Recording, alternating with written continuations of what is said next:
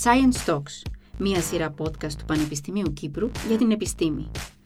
Σας συστήνουμε τους ακαδημαϊκούς ερευνητές του Ιδρύματος και συνδέουμε την επιστήμη και την κοινωνία με την παρουσίαση εκλαϊκευμένων επιστημονικών θεμάτων. Science Talks. Μιλάμε για την επιστήμη. Είμαι η Μαρίζα Λαμπύρη και ακούτε τα podcast Science Talks του Πανεπιστημίου Κύπρου.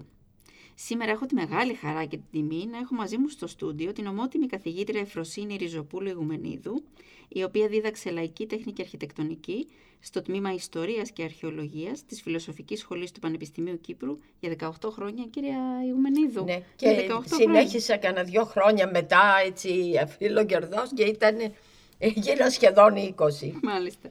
Ε, η κυρία Ιγουμενίδου σπούδασε Ιστορία και Αρχαιολογία στη Φιλοσοφική Σχολή του Πανεπιστημίου Αθηνών και Προϊστορική και Κλασική Αρχαιολογία στο Πανεπιστήμιο της Χαϊδελβέργης. Κατόπιν πήρε τον μεταπτυχιακό της τίτλο από το Ινστιτούτο Αρχαιολογίας του Πανεπιστημίου του Λονδίνου και παρακολούθησε μια σειρά εξειδικευμένων μαθημάτων συντήρησης μουσιακών έργων στη Ρώμη. Το 1994 έλαβε τον διδακτορικό της τίτλο στη φιλοσοφία από το Τμήμα Ιστορίας και Αρχαιολογίας της Φιλοσοφικής Σχολής του Αριστοτελείου Πανεπιστημίου Θεσσαλονίκης. Έχει συγγράψει 21 βιβλία, εκ των οποίων 12 μόνοι και 9 με συνεργάτες συγγραφής, 43 κεφάλαια σε συλλογικά έργα, 27 άρθρα σε ελληνικά και ξένα επιστημονικά περιοδικά και 43 μελέτες σε πρακτικά συνεδρίων. Το πιο πρόσφατο πόνημά της, από όσο ξέρω εγώ τουλάχιστον, είναι μια πραγματικά εντυπωσιακή έκδοση, το κατάστοιχον περιουσίας του δραγωμάνου της Κύπρου Χατζιωργάκη Κορνέσιου, για το οποίο θα συζητήσουμε αργότερα. Όπως θα καταλάβατε, από αυτή τη σύντομη εισαγωγή σήμερα θα συζητήσουμε για την Κυπριακή λαογραφία. Καλώς ήρθατε στο στούντιο. Καλώς σας βρήκα. Μεγάλη μου χαρά και σας ευχαριστώ πολύ. Όταν αρχίσατε τη σταδιοδρομία σας στο τμήμα αρχαιοτήτων και ειδικότερα στο νεοειδρυθέντα τότε κλάδο νεότερου πολιτισμού μετά την κατοχή, πρέπει να είχατε πολλές προκλήσεις να αντιμετωπίσετε. Θα ήθελα να ξεκινήσουμε από εκείνη την εποχή και να μας πείτε λίγο ε, γιατί ήταν τόσο σημαντική η ίδρυση του κλάδου και σε ποιες εργασίες δώσατε τότε προτεραιότητα; Ε, όταν ήρθα στην Κύπρο το 1978, ε, έχοντας πίσω μου μια καθαρά αρχαιολογική παιδεία, ε, εννέα χρόνια σπουδών σε τρία διαφορετικά πανεπιστήμια διαφορετικών χωρών ε, και ακριβώς είχα και στις σπουδές μου θέσει την Κύπρο και τον ευρύτερο μεσογειακό χώρο γύρω από την Κύπρο διότι επειδή είχα παντρευτεί Κύπριο είχα αποφασίσει ίσως έλειπε από τη ζωή μου ένα νησί, να εγκατασταθώ στην Κύπρο. Φυσικά τα γεγονότα του 1974 δεν μας επέτρεψαν να έρθουμε αμέσως. Γυρίσαμε στο Λονδίνο και είχα την ευκαιρία 75 με 78 ε, να διευθύνω μάλιστα για μεγάλο διάστημα και να λάβω μέρος στις ανασκαφές του δεύτερου μετά την Ακρόπολη σημαντικού μνημείου του ναού του Απόλλωνα Βασών στη Φιγάλια, Α, μάλιστα. στην Πελοπόννησο. Δεν το ήξερα. Εκεί βεβαίως, με, έχοντας γύρω μου 7 αρχιτέκτονες, ε, είχαμε μεγάλες εξορμήσεις και ήρθα για πρώτη φορά σε τόσο στενή επαφή με την παραδοσιακή αρχιτεκτονική, κάτι το οποίο δεν είχα κάνει προηγουμένως. Η ανασκαφική μου βέβαια δράση ήταν και παλιότερη στη Θεσσαλία με τον Θεοχάρη, με τον ε, Μιλόιτσιτς και έχοντας όλα αυτά ήρθα στην Κύπρο βέβαια και αναζήτησα το τμήμα αρχαιοτήτων και αναζήτησα μία θέση αρχαιολογικού λειτουργού. Τότε άκουσα ότι ε, μόλις είχε, θα γινόταν, ήταν το 78, δεν υπήρχε θέση τότε και το 82 ιδρύθηκε ο νεότερος πολιτισμός. Εγώ μελετούσα στη βιβλίο, ήμουν κοντά στο τμήμα αρχαιοτήτων διότι περίμενα να ανοίξει κάποια θέση αρχαιολόγου. Εκείνο που άνοιξε ήταν μία θέση στο νεότερο πολιτισμό ε, για την ίδρυση του οποίου είχε πρωτοστατήσει ως διευθυντής τότε ε, ο αρχαιολόγος, ο γνωστός αρχαιολόγος Βάσος Καραγιώργης, ε, ο οποίος μου είπε ότι στο τμήμα αρχαιοτήτων έρχονται, μπαίνουν στη Χωάνη και από εκεί και πέρα οι αρχαιολόγοι μπορεί να τους ζητηθεί να κάνουν εκδόσεις, να κάνουν ανασκαφές, να κάνουν συντήρηση, αλλά υπάρχει και ο κλάδος νεότερου πολιτισμού, αλλά και όποιος μπει σε αυτόν μπορεί να σταλεί οπουδήποτε για οτιδήποτε και πράγματι σε κάποια στιγμή με στείλαν στην Αμαθούντα να ανασκάψω ρωμαϊκούς ε, τάφους. Ο κλάδος νεότερου πολιτισμού ήταν μία πρόκληση για μένα γιατί ε, είχα όλη αυτή τη σχέση με τον υλικό βίο, με τις αρχαιότητες, με τις ανασκαφές, αλλά ήταν κάτι νότερο. Το μόνο στήριγμα που είχα ως τότε ως προπαιδεία ήταν η στενή σχέση μου με τον λαογράφο Κίτσο ε, ο οποίος είχε διασώσει την, ε, την λαϊκή τέχνη του πηλίου και φυσικά ήμουν πάντα μελετούσα οτιδήποτε της Ελλάδας βέβαια τα λογραφικά ευρήματα ε, τα οποία είχε ο Κίτσος Μακρύς, το σπίτι του ήταν ένα μουσείο που δόθηκε στο Βόλο αλλά από εκεί και πέρα ήμουν, ήρθα ως αρχαιολόγος ναι. και ήταν μία πρόκληση. Φυσικά το πρώτο που με έστειλαν ήταν στο, στους παραδοσιακούς οικισμούς. Ναι. Είχε χαθεί ήδη όλη η παραδοσιακή αρχιτεκτονική στη Βόρεια Κύπρο, τουλάχιστον δεν είχε χαθεί, ήταν απρόσιτη. Ναι. Ε, οπότε είχε με μεγάλη δυναμική το τμήμα αρχαιοτήτων στραφεί προς τη νεότερη, εκτός από τις αρχαιότητες, και προς τη νεότερη ε, κληρονομιά που δεν ήταν αρχαιολογική, ήταν η παραδοσιακή αρχιτεκτονική στα μουσεία λαϊκής τέχνης παραδοσιακούς οικισμούς. Πρωτοποριακό για την εποχή. Εντελώς πρωτοποριακό το οποίο ήταν ε, κυρίως αρχαία μνημεία, κατοικίες, νεότερες κατοικίες, το οποίο προκάλεσε μεγάλη αντίδραση, διότι τα πρώτα που πήρε το τμήμα αρχαιοτήτων με τον νόμο του, ήταν μνημεία πρώτου πίνακα, τα οποία σήμαιναν απαλωτρίωση με στόχο να γίνουν μουσεία. Μάλιστα. Ε, το οποίο προκαλούσε ένα πολύ δυσάρεστο, δυσάρεστη προδιάθεση στους κατοίκους βεβαίως Ε, χρειάστηκε πολύ αγώνας, πολύ προσωπική επαφή και αυτή η επαφή με τον κόσμο με έσωσε διότι μπήκα στην, στην κυπριακή κοινωνία για τα καλά και μάλιστα στην αγροτική κοινωνία ε, Κακοπετριά, Λεύκαρα, Φικάρδο, εγκαταλελειμμένο σχεδόν το χωριό τότε ναι. με 13 μόλις ε, κατοίκους, όπου έπρεπε οι άνθρωποι να πιστούν ότι το τμήμα αρχαιοτήτων κηρύσσει και μνημεία δευτέρου πίνακα, δηλαδή παραδοσιακές κατοικίες που επισκευάζονται με ε, δαπάνη, η δαπάνη, η μισή δαπάνη δινόταν από το τμημα χορηγία 50% που δεν γινόταν πουθενά αυτό ναι. και το σπίτι θα έμενε στους ιδιοκτήτες. Δεν το πίστευαν αυτό το ναι, πράγμα και μάλιστα με σχέδια που ετοίμαζαν αρχιτέκτονες του τμήματος και με παρακολούθηση από αρχιτέκτονες του τμήματος. Η δική μου η δουλειά ήταν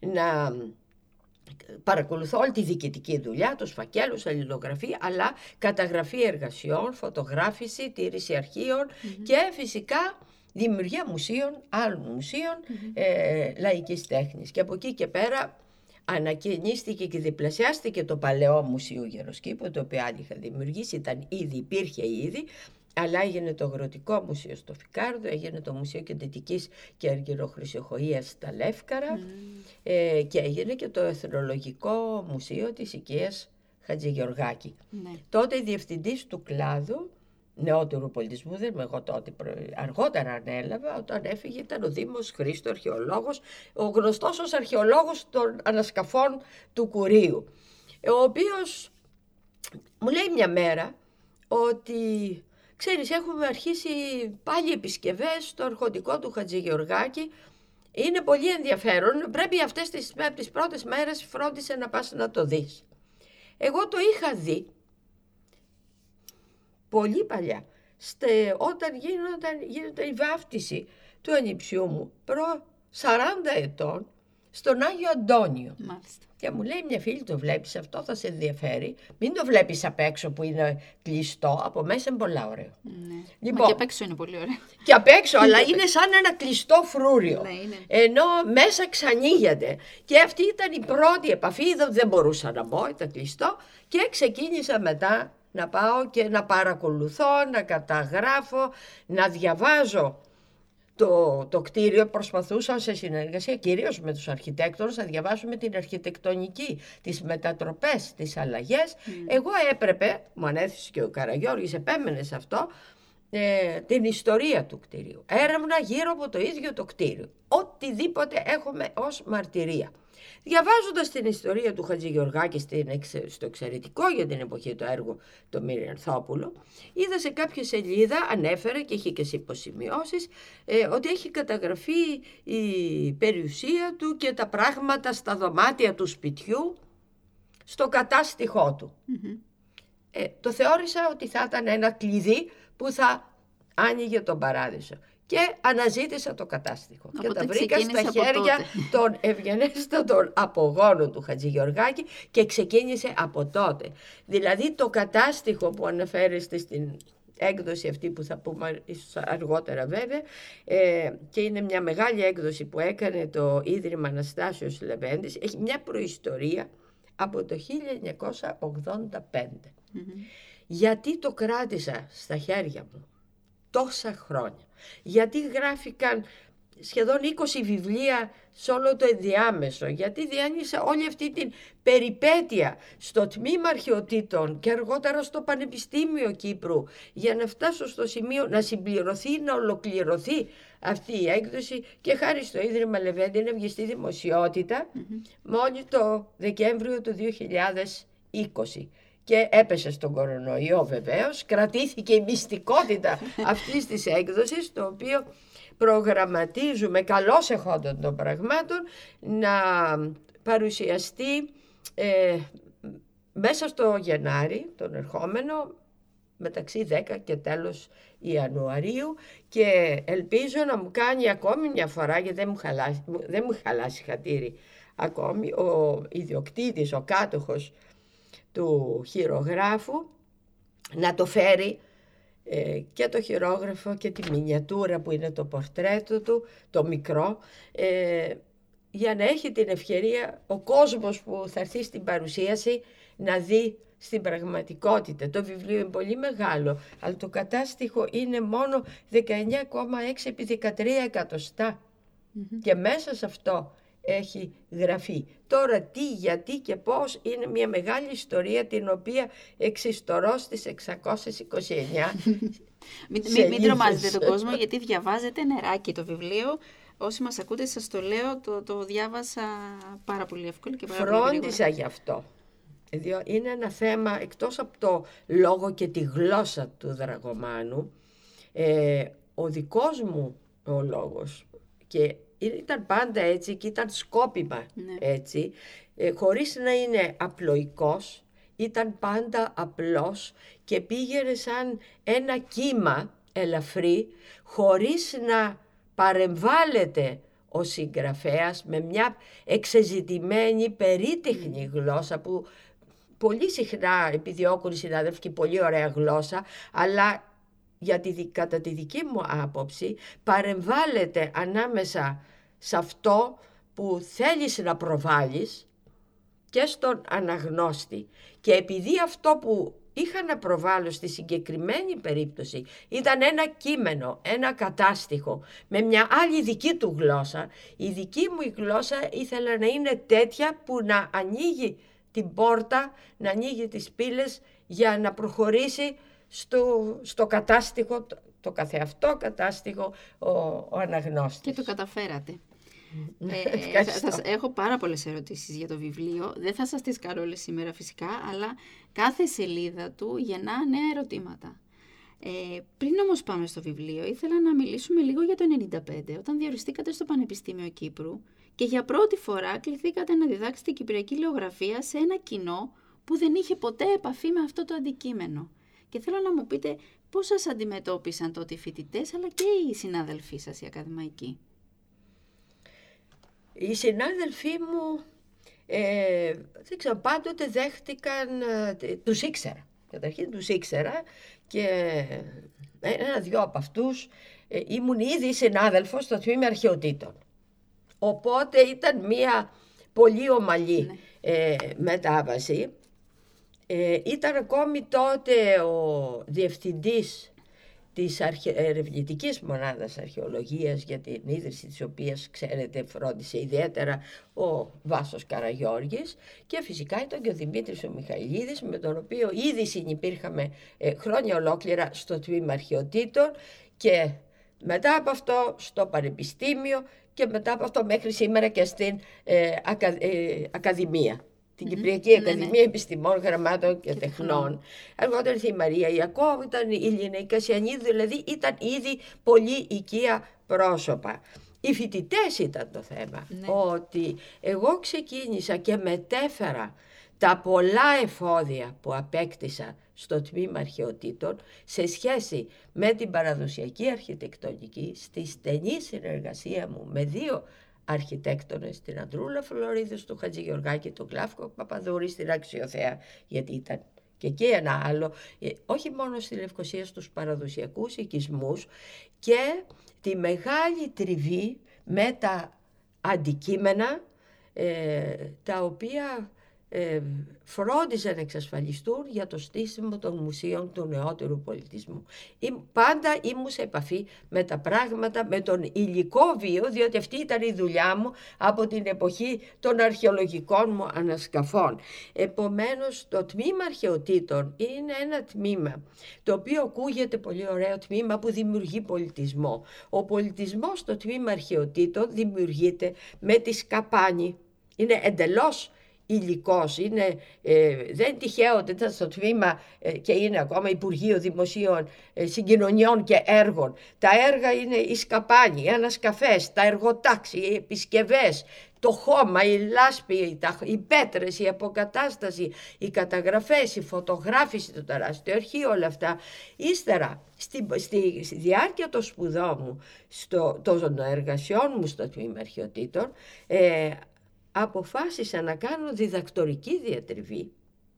Και τότε με την παρένεση του καθηγητή τότε στο, στη Θεσσαλονίκη, του Χαράλου Μπουμπακερζή, ο οποίος επέβλεψε, είναι ο νυν ε, διευθυντής του, όλα είναι κάπως ιδέονται, επέβλεψε τη διδακτορική μου διατριβή, η οποία ε, ήταν για την αστική ενδυμασία της Κύπρου, με βάση κατάστοιχα τι περιουσιών τεθνεώτων, τα οποία είχα ανακαλύψει στην Αρχιεπισκοπή, κείμενα τα οποία περιέγραφαν ό,τι είχε στη ζωή του ο καθένας και τα οποία ως κατάλοιπα άφηνε και καταγράφονταν χάρη των απογόνων, των χειρών και των ορφανών.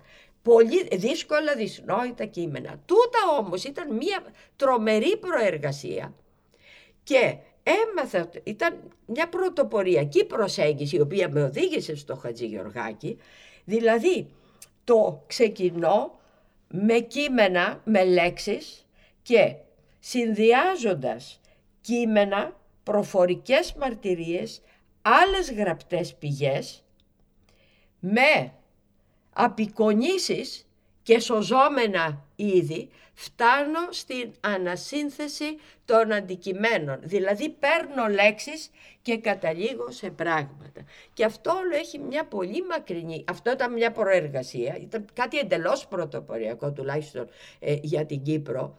Ε, και το οποίο μετέφερα και στη διδασκαλία μου σε σεμινάρια στο Πανεπιστήμιο, ήταν κάτι που άρεσε πολύ στους φοιτητές. Η η προϊστορία, η απαρχή αυτού του πράγματος ήταν ο ενθουσιασμός μου από παιδική ηλικία με ένα βιβλίο, παραμύθι, δεν θυμάμαι καν τον τίτλο, όπου ήταν την παραμονή των Χριστουγέννων τα παιχνίδια ζωντανεύουν.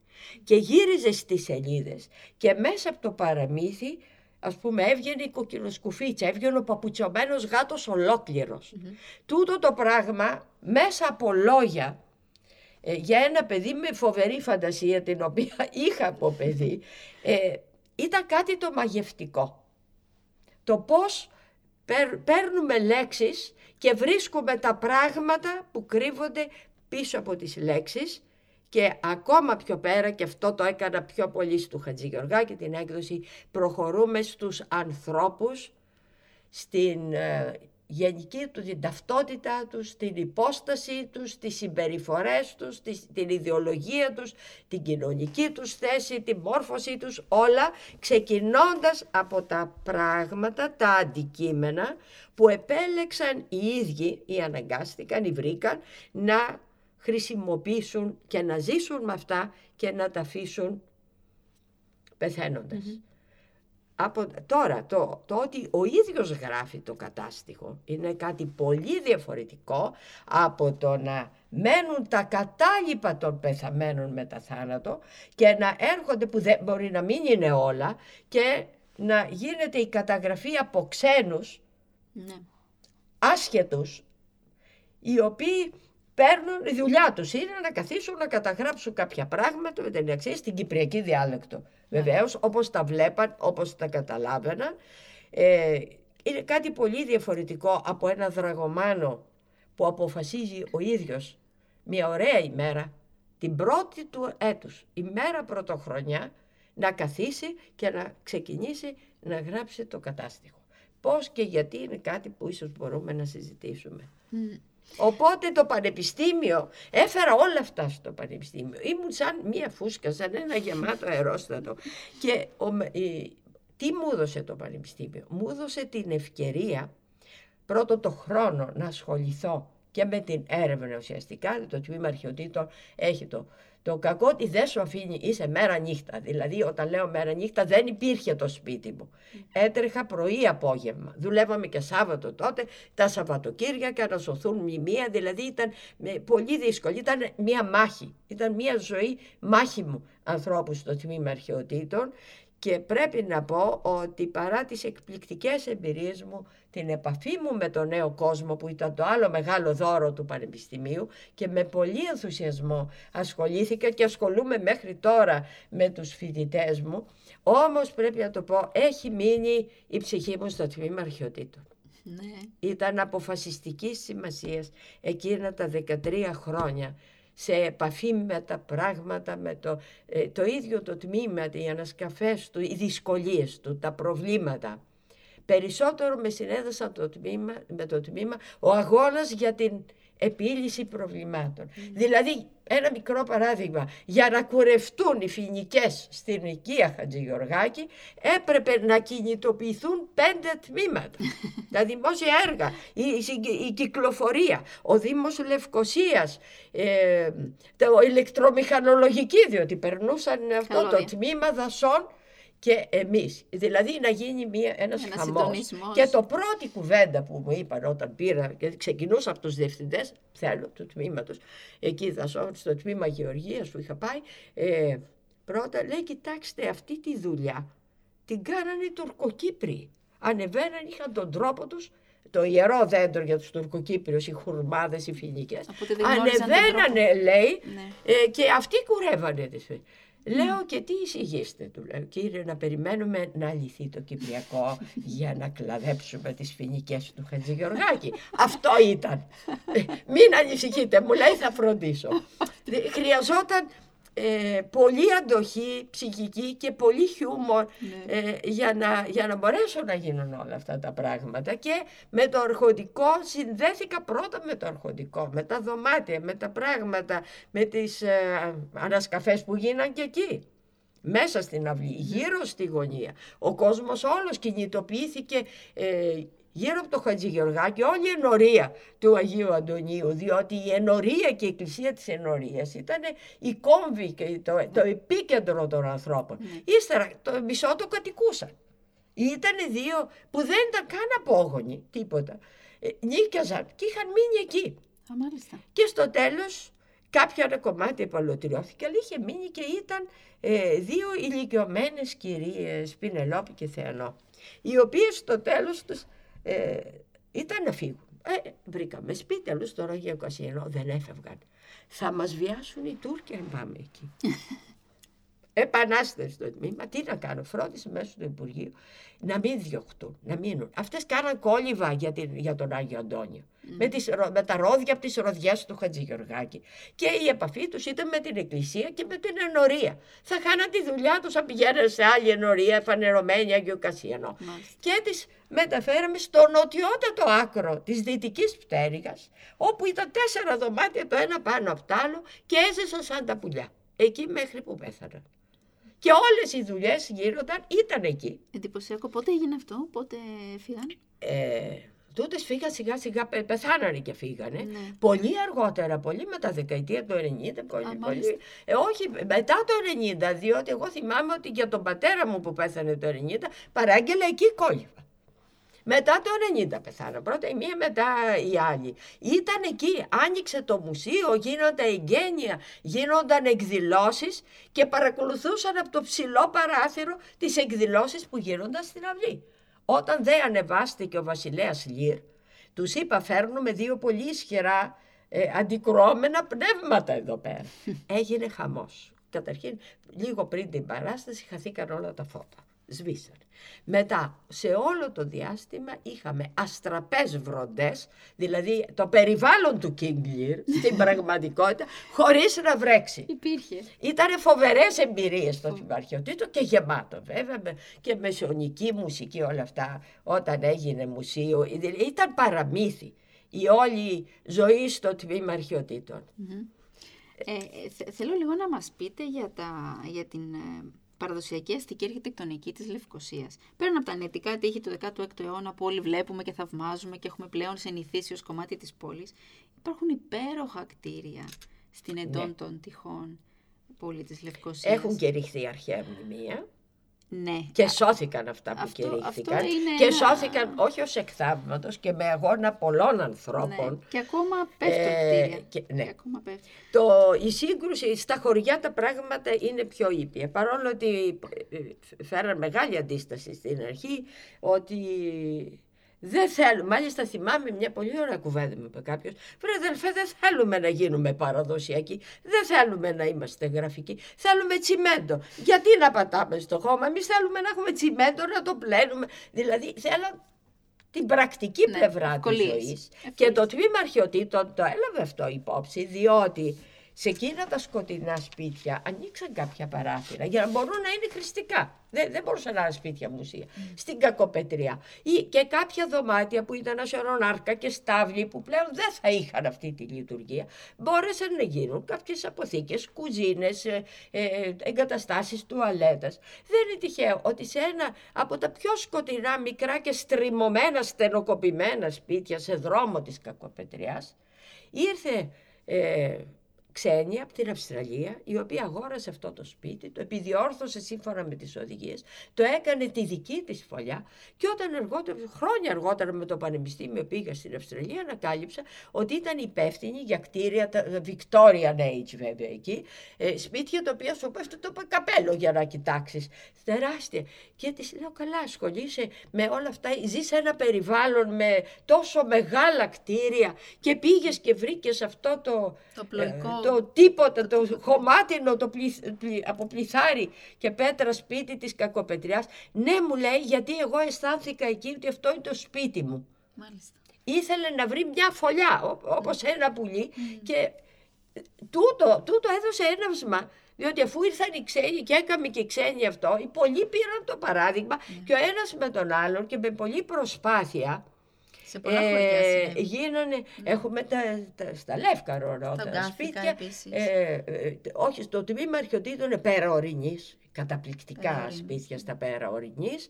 Ε, στο Κρήτου Φικάρδου, Κρήτου τέρο ορισμένα, αλλά κυρίως είναι η παλιά κακοπετριά, τα Λεύκαρα, το Φικάρδο, τα πέρα ορεινής, δηλαδή εκεί που έγιναν μαζικές εργασίες. Αλλά σε επιμέρους που υπήρχαν και στα κατεχόμενα ε, είχαν ήδη κηρυχθεί μεμονωμένα ιστορική σημασία, το, στη Θέρμη ας πούμε το σπίτι του Λιπέρτη που είχαν γίνει, δηλαδή έπρεπε να έχουν και μια ιστορική σημασία. Ενώ μετά ήταν οικίες ιδιωτικές του Κωστή Γιαννή, του οποιοδήποτε, ο οποίος κατέθετε σε, γινόταν σε τρεις, σε τέσσερις φάσεις. Ερχόταν, κατέθετε λίγα χρήματα, ε, έβαζε άλλα τόσα το μουσείο και ξεκινούσε. Πρώτη φάση, δεύτερη φάση, τρίτη φάση, καταγραμμένα ώσπου να ολοκληρωθούν όλα αυτά τα πράγματα. Τα, δεν ήταν τόσο εύκολη ε, στα αστικά κέντρα.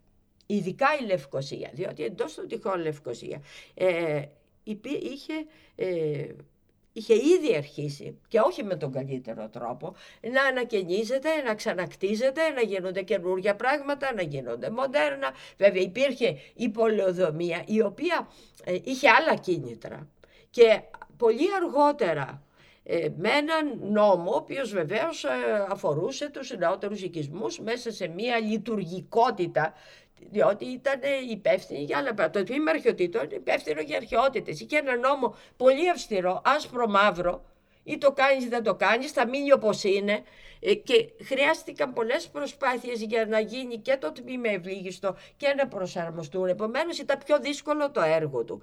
Η, η πολεοδομία κήρυξε πάρα πολλά. Βέβαια, έχουμε και το master plan της Λευκοσίας, η οποία ανέλαβαν την ευθύνη το περισσότερο. Το τμήμα αρχαιοτήτων κήρυξε μεμονωμένα τα πιο σημαντικά, θα έλεγα, τα πιο παλιά, ο Δοθησέος, η και Αξιοθέας, η οποία έγινε και το πολιτιστικό, πολιτιστικό όπου προσέφερε πολλά ο Μιχάλης Πιερής, που πρόσφατα χάσαμε και σήμερα θα ήταν η γιορτή του, ε, στο ορχοντικό της Αξιοθέας, που είναι το κέντρο του, το πολιτιστικό του Πανεπιστημίου ε, ήταν φοβερά δύσκολη η αποκατάσταση. Η, η, η απαλωτρίωση, η επαράκτηση ήταν πέντε-έξι διαφορετικές ιδιοκτησίες ε, να ενωθούν. Εκεί είχε πάλι μια πολύ μεγάλη ιστορία όλο αυτό. Μετά ήταν η οδός Ισοκράτους που τώρα βολεύτηκε ωραιότατα η θεολογική σχολή. Μάλιστα. Αυτό ήταν περιουσία της, αρχι, της Αρχιεπισκοπής. Είναι μια ιστορία που θέλει περισσότερο από ένα science talk.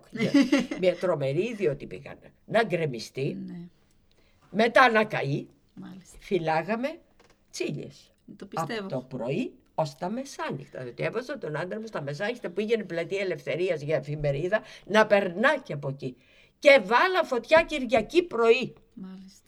Και σώθηκε διότι τα ψιλοτάβαρου και δεν έφτασε φωτιά ω επάνω. Παρ' όλα αυτά Και ηρέμησα. Όχι, εκείνο σώθηκε. Εκείνο δεν μιλώ για τις πολεοδομίες τα νεότερα. Αυτά που, Μιλώ για τη Σοκράτους. Η ναι. Σοκράτου σώθηκε ολόκληρη. Καήκαν πολύ λίγα πράγματα και το διπλανό που τώρα είναι πάρκινγκ ήταν πολύ συγκινητική σκηνή διότι ε, αμέσως στο Υπουργείο ήταν τότε ο Μαυρέλης με γενικό διευθυντή το ε, Χατζιαναστασίου, το Γιώργο του Χατζιαναστασίου ε, έτρεξε στο Υπουργείο με επιστολή που υπέγραψε ο κ. Παπαγεωργίου διότι αντικαθιστούσε τον Καραγιώργη που έλειπε εκείνες τις ημέρες. Ε, αν νομίζεις τρέξε κάνω ό,τι μπορεί. Πήγα και διέκοψε το Υπουργικό Συμβούλιο. Διότι πήγα λαχανιασμένη μου, τρέχεις ακόμα τρέχεις και λέω εάν χάσουμε αυτό στο κέντρο της Λευκοσίας κινδυνεύουν όλα τα αρχαία μνημεία μας.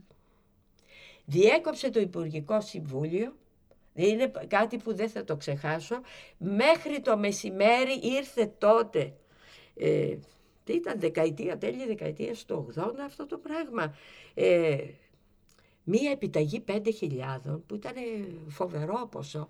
Μου λέει, έφτασε το μεσημέρι πριν κλείσει το τμήμα. Ήταν Παρασκευή μεσημέρι και μου λέει ο κύριος Παπαγεωργίου, Δευτέρα πρωί θα κατεβάσω τους εργάτες που τις έκλεισες και θα σου τους πέψω.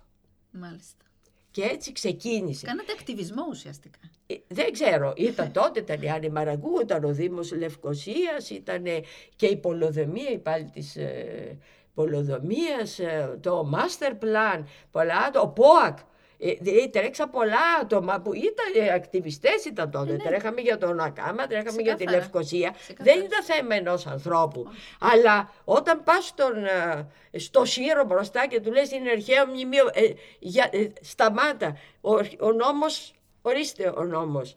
Ποιος σε πληρώνει; Και σου λέει δεν ξέρω. Δεν ξέρει. Ε, μεγάλη ιστορία. Ναι. Λοιπόν, και Εκείνο ήταν το υπερθέαμα, σώζατε, είχα βγάλει φωτογραφίες στο αρχείο του τμήματος, χιλιάδες φωτογραφίες. Έφυγα από το τμήμα αρχαιοτήτων και δεν πήρα καμία φωτογραφία μαζί μου. διότι ήξερα, είχα εμπιστοσύνη και ήξερα ότι ποτέ δεν θα μου αρνούνταν οι συνάδελφοί μου αν χρειαζόμουν κάποια φωτογραφία. Όλο το αρχείο των φωτογραφιών που έβγαλα είναι στο τμήμα αρχαίου. Μαύρο-άσπρο βγάζαμε τότε και έπρεπε εμείς σπάνια να αγοράσουμε slides γιατί ήταν ακριβά. Μιλάμε για ένα τμήμα που λειτουργούσε με ένα προϋπολογισμό 600.000 και να έχει από την ε, χειροκητία μέχρι το Χατζηγεωργάκη και την Κακοπετριά να φροντίσει συν ανασκαφές, συν μουσεία. Δηλαδή ε, ήταν μια ηρωική ζωή των ανθρώπων που ε, ε, εργάζονται σε αυτό το τμήμα. 11 άτομα είμαστε τότε, όλο και όλο. Mm. Ήρθαν τα εργοτάξια, φοβεροί τεχνίτες, είχε εξαιρετικό τεχνικό προσωπικό. Ναι. Το οποίο πράγματι πονούσε το τμήμα και τις δουλειές του. Και ήρθαν με τα καλούπια, απλό φτιάξαν λάσπη και ήταν όλο εκείνο το πάρκινγκ άπλωσαν πληθάρια. Κατασκευάστηκαν στο κέντρο της Λευκοσίας, εκόψαν κοπήκαν πληθάρια, διότι ήταν με ένα πλαίσιο που έκοβε. Ναι. Και με εκείνα τα πληθάρια αποκαταστάθηκε η ανοδομή της οδού Ισοκράτους. Και, και αργότερα όταν ο τότε αρχιεπίσκοπος Χρυσόστομος έδωσε, είπε, έδωσε 2.000 για πορτοπαράθυρα. Άρχισα να κοιμάμαι ήσυχη. Λέω από τη στιγμή που δαπανάει η Αρχιεπισκοπή και βάζει πορτοπαράθυρα θα ασχοληθεί πλέον σοβαρά με αυτό το κτίριο και αποκλείεται να το αφήσει ε, να γκρεμιστεί και τώρα στεγάζεται η θεολογική σχολή στο κτίριο αυτό. Ήταν το κάθε κτίριο που ήταν αρχαίο μνημείο στην εντός των τυχών πόλη ήταν μία περιπέτεια. Φυσικά υπήρχε η Καστελιώτης, υπήρχαν και άλλοι, υπήρχαν τα ίδια τα τείχη, mm-hmm. το ίδιο το τείχος, ναι, αρχαίο μνημείο ε, της οδού Θησέως, αλλά δεν είχαν κα, καθόλου κακή τύχη. Δεν γκρεμίστηκαν τελικά κηρυγμένα, πόσο ξέρω, κηρυγμένα αρχαία μνημεία από το τμήμα αρχαιοτήτων κηρυγμένα αρχαία μνημεία, άλλωστε τα διατηρητέα κηρύσσει η πολεοδομία, ναι. το τμήμα αρχαιοτήτων κηρύσσει αρχαία μνημεία. Ε, δεν χάθηκε κανένα και αποκαταστάθηκαν και μέσα σε αυτά πρώτο και καλύτερο βέβαια ήταν το αρχοντικό του Χατζηγεωργάκη που άνοιξε ως μουσείο. Ναι, και, και αναφέρεται και ως εθνολογικό μουσείο ναι. διότι αυτή ήταν η όρη της Διαθήκης. Το κληροδότησε η αρχή. Το κληροδότησαν οι τελευταίες ένικοι, Άννα Δημητριάδου και η Ιουλία Πική, όλο το, την Ανατολική Πτέρυγα που είναι ο καλός οντάς και τα ωραία τα δωμάτια και τα, οι τυχογραφίες ε, στην Αρχιεπισκοπή προκειμένου να, να γίνει Βυζαντινό ή Εθνολογικό Μουσείο. Βυζαντινό λέγαν διότι απευθύνονταν στην Αρχιεπισκοπή. Φυσικά η Αρχιεπισκοπή έκανε ωραιότατο το Βυζαντινό ε, Μουσείο, δεν χρειαζόταν το Χατζηγεωργάκη.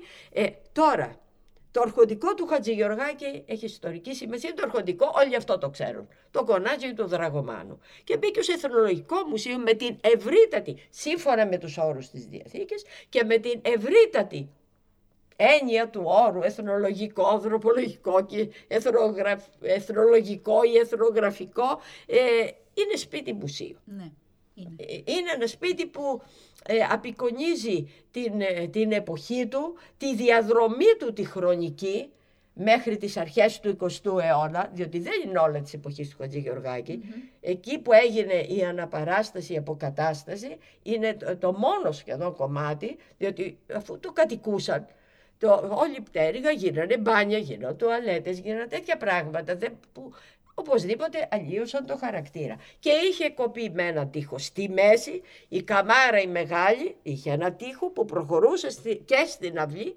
και το έκοβε στα δύο. Ε, εκείνο τον τείχο, το, της ιστορική του σημασία δεν λήφθηκε υπόψη και αφαιρέθηκε και αποκαταστάθηκε όλη εκείνη η καμάρα, το οποίο ήταν πραγματικά το μεγαλείο που βλέπει κανείς μπαίνοντας μέχρι σήμερα στο επάνω στην αίθουσα υποδοχής στο Χατζηγεωργάκη. Αλλά το, το κομμάτι που είναι του Δραγωμάνου με τις τοιχογραφίες, με τα πορτρέτα, με όλα αυτά, ε, είναι εκείνη η νότιο-ανατολική πλευρά. Και εκείνο, κατά σύμπτωση, το 1801, σε εκείνο το, το έργο του Ιωάννη Κορνάρου του Κρητός που βρίσκεται στη Χρυσορογιά της γαλκογραφία υπάρχουν τα τυπώματα ναι. πολλά.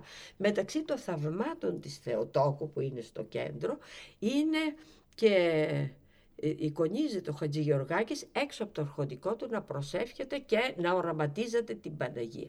Και αυτό το κομμάτι του αρχοντικού, αν το δει κανείς, και κοιτάξει φαίνονται ακόμα και οι φοινικές στο απέναντι κόπεδο. Είναι η μόνη ίσως και τόσο παλιά την εποχή που ήταν ακόμα μέσα ο Χατζη Γεωργάκης 1801 που απεικονίζεται το κυριότερο κομμάτι μέχρι σήμερα σώζεται του αρχοντικού όπως ήταν. Δύο σειρές παράθυρα. Σε μια φωτογραφία της εποχής σε μια χαλκογραφία, τύπομα χαλκογραφίας της εποχής και όταν πράγματι έγινε αποκατάσταση βρέθηκε τη διακοσμητική κορνίζα πάνω και τα σημάδια δύο σειρών παραθύρων που σημαίνει και εκεί μέσα έγιναν μετατροπές, mm. βάφτηκε τρεις φορές τρία στρώματα πράσινο, ίσως δεν ήθελαν να βλέπουν αυτά τα πολύ φανταχτερά τουρκομπαρόκ, ξέρω εγώ ανατολίτικα και έζησε η Ουλιανή. Η Ουλιανή ήταν... Ε, Άλλη οικογένεια, καταγωγή από τα Επτάνησα, ήταν η κόρη προξένου, έφερε ένα πιο ευρωπαϊκό ε, στυλ στο σπίτι, η κοκόνα η Ιουλιανή, ντυμένη όπως η στολή Αμαλίας με τα φοβερά της κοσμήματα, έχουμε το πορτρέτο, αλλά εκεί σωθήκα και του Τσελεπιγιάνγκου το πορτρέτο του άντρα της, του νεότερου γιου του Χατζη Γεωργάκη και έμειναν και από ό,τι βγαίνει από το, από το κατάστοιχο, από τη μελέτη του καταστήχου, τα πορτρέτα εκείνα δεν έφυγαν ποτέ από εκείνο το δωμάτιο. Mm. Τα άφησε. Γιατί τα άφησε; Αφού πήραν όλα, φροντίσανε να τα ε, δώσουν εδώ και εκεί. Στον ένα και στον άλλο να τα κρύψουν, να τα θάψουν, να τα εξαφανίσουν, άλλα στην κρύπτη υπόγεια κρύπτη, άλλος θρύλος από εκεί. Έχει γίνει θρύλος, έγινε τραγούδι ο Χατζηγεωργάκης. Ναι. Οπότε το κατάστοιχο αυτό έρχεται να συμπληρώσει, να διορθώσει, να... Ε, τι, τι, άλλο να κάνει, να βάλει καινούργια πράγματα, πολύ καινούργια ε, και να ε, να συμπληρώσει κάποια παλιά ή να ανατρέψει κάποια mm. από τα παλιά. Ε, από εκεί και πέρα κινούμαστε σε ένα θρύλο. Ναι, είναι, ε, είναι ένα θρύλο. Όμως είναι ιστορία. Πέρα από το θρύλο, πίσω από το θρύλο ναι. υπάρχει η ιστορία. Πίσω από το κατάστοιχο υπάρχει η δράση, ο βίος και η πολιτεία του Δραγωμάνου, ενός πολύ, μιας πολύ αμφιλεγόμενης προσωπικότητας και πίσω από τις λέξεις υπάρχουν τα πράγματα και πίσω από τα πράγματα υπάρχει η υπόσταση, η ελίτ της Κύπρου. Μιλάμε ναι, για το, ανώτατο ναι, επίπεδο, ναι. διότι στα κατάστοιχα ενός αγρότη θα βρουν ένα τέντζερ, θα βρουν μια χαλουμόκοζα, θα βρουν ένα άλετρο, μπορεί να βρουν δυο πρόβατα. Ε, σε ενός εμπόρου τα ακίνητα πράγματα Ευαγγέλη Περιστιανού ε, πολύ ωραία το δημοσίευσα και αυτό του σούδι του Βένετου, Βένετου είπε, κατά τη σκάλα της Λάρνακος. Και μιλάμε ότι τα κατάστοιχα της Λάρνακας έχουν μια άλλη γλώσσα με πάρα πολλές ιταλικές λέξεις. Δεν είναι εδώ, είναι κατσαρόλα, εκεί είναι τέτζερη στη Λευκοσία. Η Λευκοσία, η τουρκοκρατούμενη κυριολεκτικά, με ένα πληθυσμό τότε δύο τρίτα τουρκικό ναι. και με όλους τους αξιωματούχους σε μια εκρηκτική κατάσταση με την Αρχιεπισκοπή δίπλα τον Χατζηγεωργάκη απέναντι τον Δραγωμάνο και τον Τούρκο διοικητή στο Σεράι, όλα αυτά ήταν μέσα στην καρδιά της Λευκοσίας. Mm. Εκεί οι μισές λέξεις είναι τουρκικές. Ναι, αν διάβασα, αν θυμάμαι καλά, ήταν 300 οι τουρκικές οικογένειες και μόνο 100 οι ελληνικές οικογένειες. Ναι, ε, υπήρχαν κατά καιρούς άλλαζε βέβαια. Αυτό και ναι. μετά άρχισε μία άνοδος ναι, του μετά. ελληνικού στοιχείου ναι. ε, επί εγκλοκρατίας, επιτάθηκε, αλλά για πολύ καιρό ακόμη. Και φυσικά οι, και δεν είναι τουρκικές τουρκικές διότι έχει τόση αφιομοιωτική δύναμη η κυπριακή διάλεκτος, που πάντα έπαιρνε τις λέξεις και τις έκανε, τις κυπριοποιούσε, θα λέγαμε, τις μετέτρεπε σε κυπριακές, ε, της διαλεκτου Δηλαδή όταν λες ζερδεβοπατσά και σιτζαποκυλιά, και είναι γουναρικά αυτά, το σιτζαποκυλιά. Το σιτζάπ είναι ένας ωραίος σκύουρος της Σιβηρίας, η γούνα του, η κοιλιά του σκύουρου. Διότι έχει σημασία το κάθε μέρος, αν είναι από το σβέρκο, από την κοιλιά, ναι, διότι αλλάζει η ποιότητα. Ναι. Άλλο Ιράχ, άλλο. Ναι.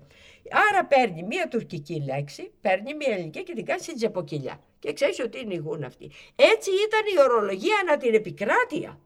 Και υπάρχει μία κοινή ορολογία όσον αφορά πράγματα που ήταν κοινά. Και αυτά είναι κυρίως τα χαλκόματα, mm.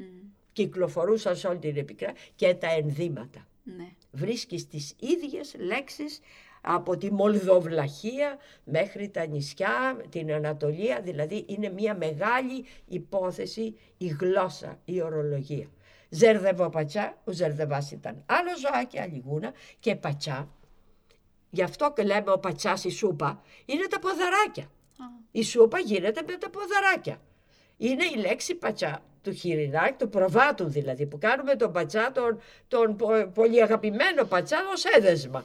Λοιπόν, αλλά αυτοί λέγαν ότι είναι από τα πόδια του Ζερδεβά, του ζώου αυτού, η γούνα. Και έλεγαν και τόσα Και όταν δεν υπήρχε γνήσια γούνα, έχουμε και γυαλάν κακούμι. Κακούμι είναι η ερμήνα, κακουμόγουνα. Και έχουμε και γυαλάν κακούμι. Ο Ορβανιτάκης είχε μια καλή, αλλά είχε μια και πρόχειρη, ψεύτικη. Αυτό που λέμε γιαλατζίντολμα, ναι. Γιαλατζή είναι ο κλέφτης ο ψεύτικος. Γιαλάν κακούμι σημαίνει μια γούνα ψεύτικη. Μα ήταν από κουνέλι, ναι, και να είναι βαμμένη, ανάλογα που να φαίνεται ερμήνα. Δηλαδή έχουμε και τότε μεγάλες εξαπατήσεις, ναι, βεβαίως υπήρχε η, η διαφθορά ναι. από τους ανώτατους αξιωματούχους και φαντάζομαι πήγαινε ως εκεί ε, που πήγαινε μέσα από ένα πλέγμα σχέσεων που πάει κάθετα και οριζόντια και βλέπετε προς το τέλος τα κεφάλαια που μιλώ για τη δύναμη των πραγμάτων διότι ήδη στην πορεία από τις λέξεις έχω φτάσει στα πράγματα. Μιλώ για την κοινωνική ζωή των πραγμάτων και μιλώ και ένα άλλο κεφάλαιο σε εισαγωγικά. Οι δικοί μας ανθρωποι οι οποίοι είναι τι, είναι συνεργάτες, είναι υπηρέτρες, είναι υποτακτικοί, είναι συγγενείς, είναι οι άλλοι οι οποίοι μας εξυπηρετούν τα συμφέροντά μας με ανταλλάγματα ή μπορούν και υπηρετούν τα συμφέροντά μας πέρα, πέρα από εμάς. Όταν κάνει την κατα... ο, ο Κορνάρος τη μεγάλη καταγγελία που ουσιαστικά το Χατζηγεωργάκη δεν τον αναφέρει ονομαστικά αλλά διατρέχει η παρουσία του όλο το κείμενο και καταδικάζει όλους τις, όλη την ελίτ της Κύπρου γιατί λέει διότι δίνονται με ρούχα πολυτελή ακόμα και πράσινα, αναφέρει τα, ε, έχουν άτια, άλογα, καλά άλογα. Και ε, οσπίτια, οικοδομές οσπιτίων, παρένθεση, υπέρ Τούρκους. Όλα αυτά, τα ορχοντικά τα σπίτια, η αρχιτεκτονική, τα ενδύματα και τα, τα ενδύματα με την έννοια ε, και των ε, πολυτελών υφασμάτων, διότι το ένδυμα δεν είναι ο τύπος, είναι και το ύφασμα και το ύφασμα είναι και η γούνα. Τα εισαγόμενα, τα εισηγμένα είδη, διότι παράλληλα και έρχεται μία οικοσκευή η οποία έχει εξωτικά πράγματα. Παντζέχρη δεν, δεν έχουν οι άλλοι, δεν έχει σχεδόν κανένας, δεν το βρήκα πουθενά. Το αντίδοτο δηλητηρίου. Αντίδοτο δηλητηρίου. Για, το, για, για το, την κουφή. Αυτό βέβαια το χρησιμοποιήσει ο αυτοκράτωρ των Ρωμαίων στο Ίνσμπρουκ που βρήκα ένα τέτοιο ε, παντζέχρι. Αυτά είναι τι είναι, πέτρες είναι. Ε, πέτρες της χολής που λέμε σήμερα, concretions, κάτι ε, συμπυκνώματα που δημιουργούνται στα σπλάχνα συγκεκριμένων ζώων. Η λάμα στην Αμερική, κάτι είδος ελαφιών κλπ. Αλλά τούτες οι πέτρες θεωρούνται θαυματουργές. Miraculous stones, ναι, ε, και έκαναν τρομερό εμπόριο αυτό στην Γκόα των Ινδιών οι Πορτογάλοι. Okay. Και έχουμε να ενώνεται μέσα από αυτές τις πεποιθήσεις η Ανατολή με τη Δύση. Mm. Στο Τόπκαπι, στο Μεσαίωνα, στην Αγγλία, στη Γερμανία, πάω στο Ίνσμπρουκ και αυτά τα ταπεινά πράγματα τα αναδεικνύαν γιατί τους δίναν μεγάλη σημασία. Mm. Με βάσεις χρυσές, με πολύτιμους λίθους και κάνανε έργα τέχνης. Ναι. Λοιπόν, τούτα είναι χαρακτηριστικά δείγματα μέσα στην οικοσκευή της ελίτ. Ναι. Είναι διακριτά είδη που δεν έχουν οι άλλοι. Και έρχεται ο Κορνάρος, για να πάμε εκεί που ξεκινήσαμε, και καταγγέλει ότι χρηματίστηκαν και βγάλαν πολλά λεφτά και αναφέρει 17.500 γρόσια και 13.000 γρόσια. Ποιοι, ο Σολομπής και ο Δημητρής. Ο ένας είναι ο, αγαπη, ο αγαπημένος γραμματικός του και ο άλλος ήταν ο γυναικάδελφος. Μέσα σε αυτό είναι ο Χατζηγεωργάκης. Και μετά παρουσιάζει, γιατί, πού βγήκαν αυτά τα λεφτά; Προαγοράσαν, κλασική περίπτωση, το κάναν και οι Ευρωπαίοι, οι οποίοι έχουμε την οικονομική δίσδυση των Ευρωπαίων, να προαγοράζεις από το φτωχό χωρικό, δίνοντάς του χρήματα και διευκολύνοντας τη ζωή του, όλη τη σοδιά. Αν είναι κακή σοδιά, ανέχασες. Αν είναι κακή, καλή σοδιά, πλούτησες. Ναι. Λοιπόν, τα αγοράσανε λέει και τα πουλήσαν το σιτάρι και το πουλήσαν εις διπλούν παχάν, μας λέει ο Κορνάρος και γράφει όλο αυτό το κατηγορό το δρυμή πίσω από εικόνα Αγίου Νικολάου η οποία σώζεται στο Μουσείο Αρσινόης. Στο διπλού παχά διπλάσια τιμή εις τα έξω, στο ναι, εξωτερικό. Και έχουμε μαρτυρία ναι. ότι κάνανε εμπόριο σιτηρών σε συνεργασία με εμπόρους της Μάλτας και λίγα χρόνια πριν και είναι εποχή των Ναπολεοντίων πολέμων, όπου πήγαιναν τα πλοία, μεταφέραν σιτάρι, σπάζαν τον αποκλεισμό στην Ισπανία των Ναπολεοντίων πολέμων. Είναι εποχή που ε, τα νήματα της Κύπρου απλώνονται και στο νέο κόσμο. Από Ινδίες μέχρι Αμερική. Διότι έρχονται τέτοια είδη και τα βρίσκουμε στην κατοχή και του Δραγωμάνου και της ελίτ της Κύπρου. Επομένως είναι αυτή η ελίτ που τη χαρακτηρίζει το πολύ χρήμα, ο πλούτος ο οποίος ξεχυλά, εκφράζεται σε, στα πολύτιμα είδη σε κοσμήματα. Ναι. Αυτό που λέμε που ψάχναν το θησαυρό. Φαίνονται όλα στο κατάστοιχο, ναι. κοσμήματα. Ναι. Διαμάντια, διαμάντια πολλά. Σωθήκαν λίγα. Τα βρήκα, ήταν, ήταν Ερκύλ Πουαρό η δουλειά μου, φοβερά συναρπαστική, μέσα από τους απογόνους και γνωστούς και συγγενείς των συγγενών, βρήκαμε το φιόρο αδαμάντινο, δηλαδή 50 διαμάντια και 5-6 ζαφύρια, να είναι το μισό στη Λευκοσία και να είναι το άλλο μέρος του, το οποίο είχαν, είχε διαλυθεί και έγινε ένα μοντέρνο δακτυλίδι με τις ίδιες πέτρες στη Νότια Αφρική. Λοιπόν, άλλα στην Αθήνα τα μαχαίρια. Ο Αρεβόνας λεγόμενος, με δακτυλίδι με γύρω-γύρω διαμάντια, το Eternity Ring θα λέγαμε σήμερα. Ε, αυτό ήταν σε, είναι σε θηρίδα στην Αθήνα. Δεν αρνιόταν να φωτογραφηθεί. Το βγάλαμε τρεις φορές. Τη μία φορά χάλασε το φάρμακο, μετά σπάσει η μηχανή. Χρειάστηκε τρίτη φορά για να, για να φωτογραφηθεί το δακτυλίδι του Χατζηγεωργάκη και φυσικά βρήκαμε και τα μαχαίρια του στην Αθήνα. Ευτυχώς φίλοι άνθρωποι ε, οι οποίοι εξυπηρέτησαν πάρα πολύ να τρέξω να τα φωτογραφίσω τόσο μαχαίρια, το pistol shape η λαβή, μεγάλα ασημένια, όλα ασημένια, ε, είχα δει, είχα το μονόγραμμα του Χατζη Γεωργάκη, Χατζη Γεωργάκης Δελταρό, Είδες, μου λέει, μου λέει ο φίλος μου αρχιτέκτονα που ήταν στην κατοχή του ω απόγονου.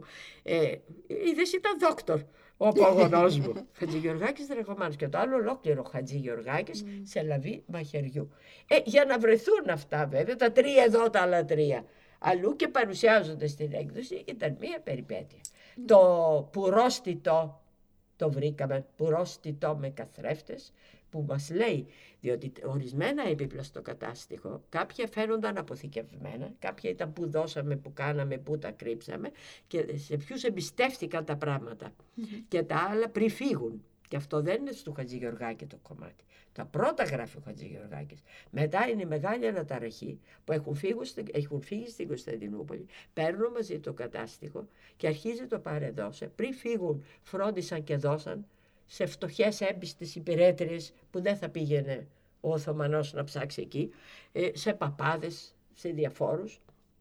Έχουμε το ρόλο των δούλων, των γνωστών, των επιτρόπων, των ε, συνεργαζομένων, ε, των υποστηριζομένων και υποστηριζόντων. Αυτό που έγραψα στο κεφάλαιο σε εισαγωγικά οι δικοί μας άνθρωποι. Η μεγάλη αναταραχή, τα, τα πράγματα να μεταφέρονται. Ήρθε ο Σολομών και πήγε πίσω και έφερε ένα χανάπι και πήρε και τη μαξιλάρα του Μακαρίτου. Δηλαδή ασχολούνται με ένα-ένα τα πράγματα. Πού θα πάνε, πού θα τα κρύψουν. Ναι, ναι. Το, ο Χατζηγεωργάκης έχει φύγει, είναι ο Μακαρίτης από ένα. Ο Άρχον στην αρχή, ο Μακαρίτης μετά, ναι, ναι. διότι έχει αποκεφαλιστεί ναι. εντωμεταξύ. Υπάρχει όλο αυτό το πράγμα το οποίο ήθελε μεγάλο ξεδιάλεγμα. Και εκεί είναι ο καθρέφτης της ελίτ. Κάποια πράγματα τα δώσανε εδώ, άλλα όμως έμειναν σε δωμάτια, οπότε έχουμε την επίπλωση του αρχοντικού σε, συγκεκριμέ... σε επίπλωση συγκεκριμένων δωματίων που έμειναν στο σπίτι. και με βάση αυτά που έμειναν στο σπίτι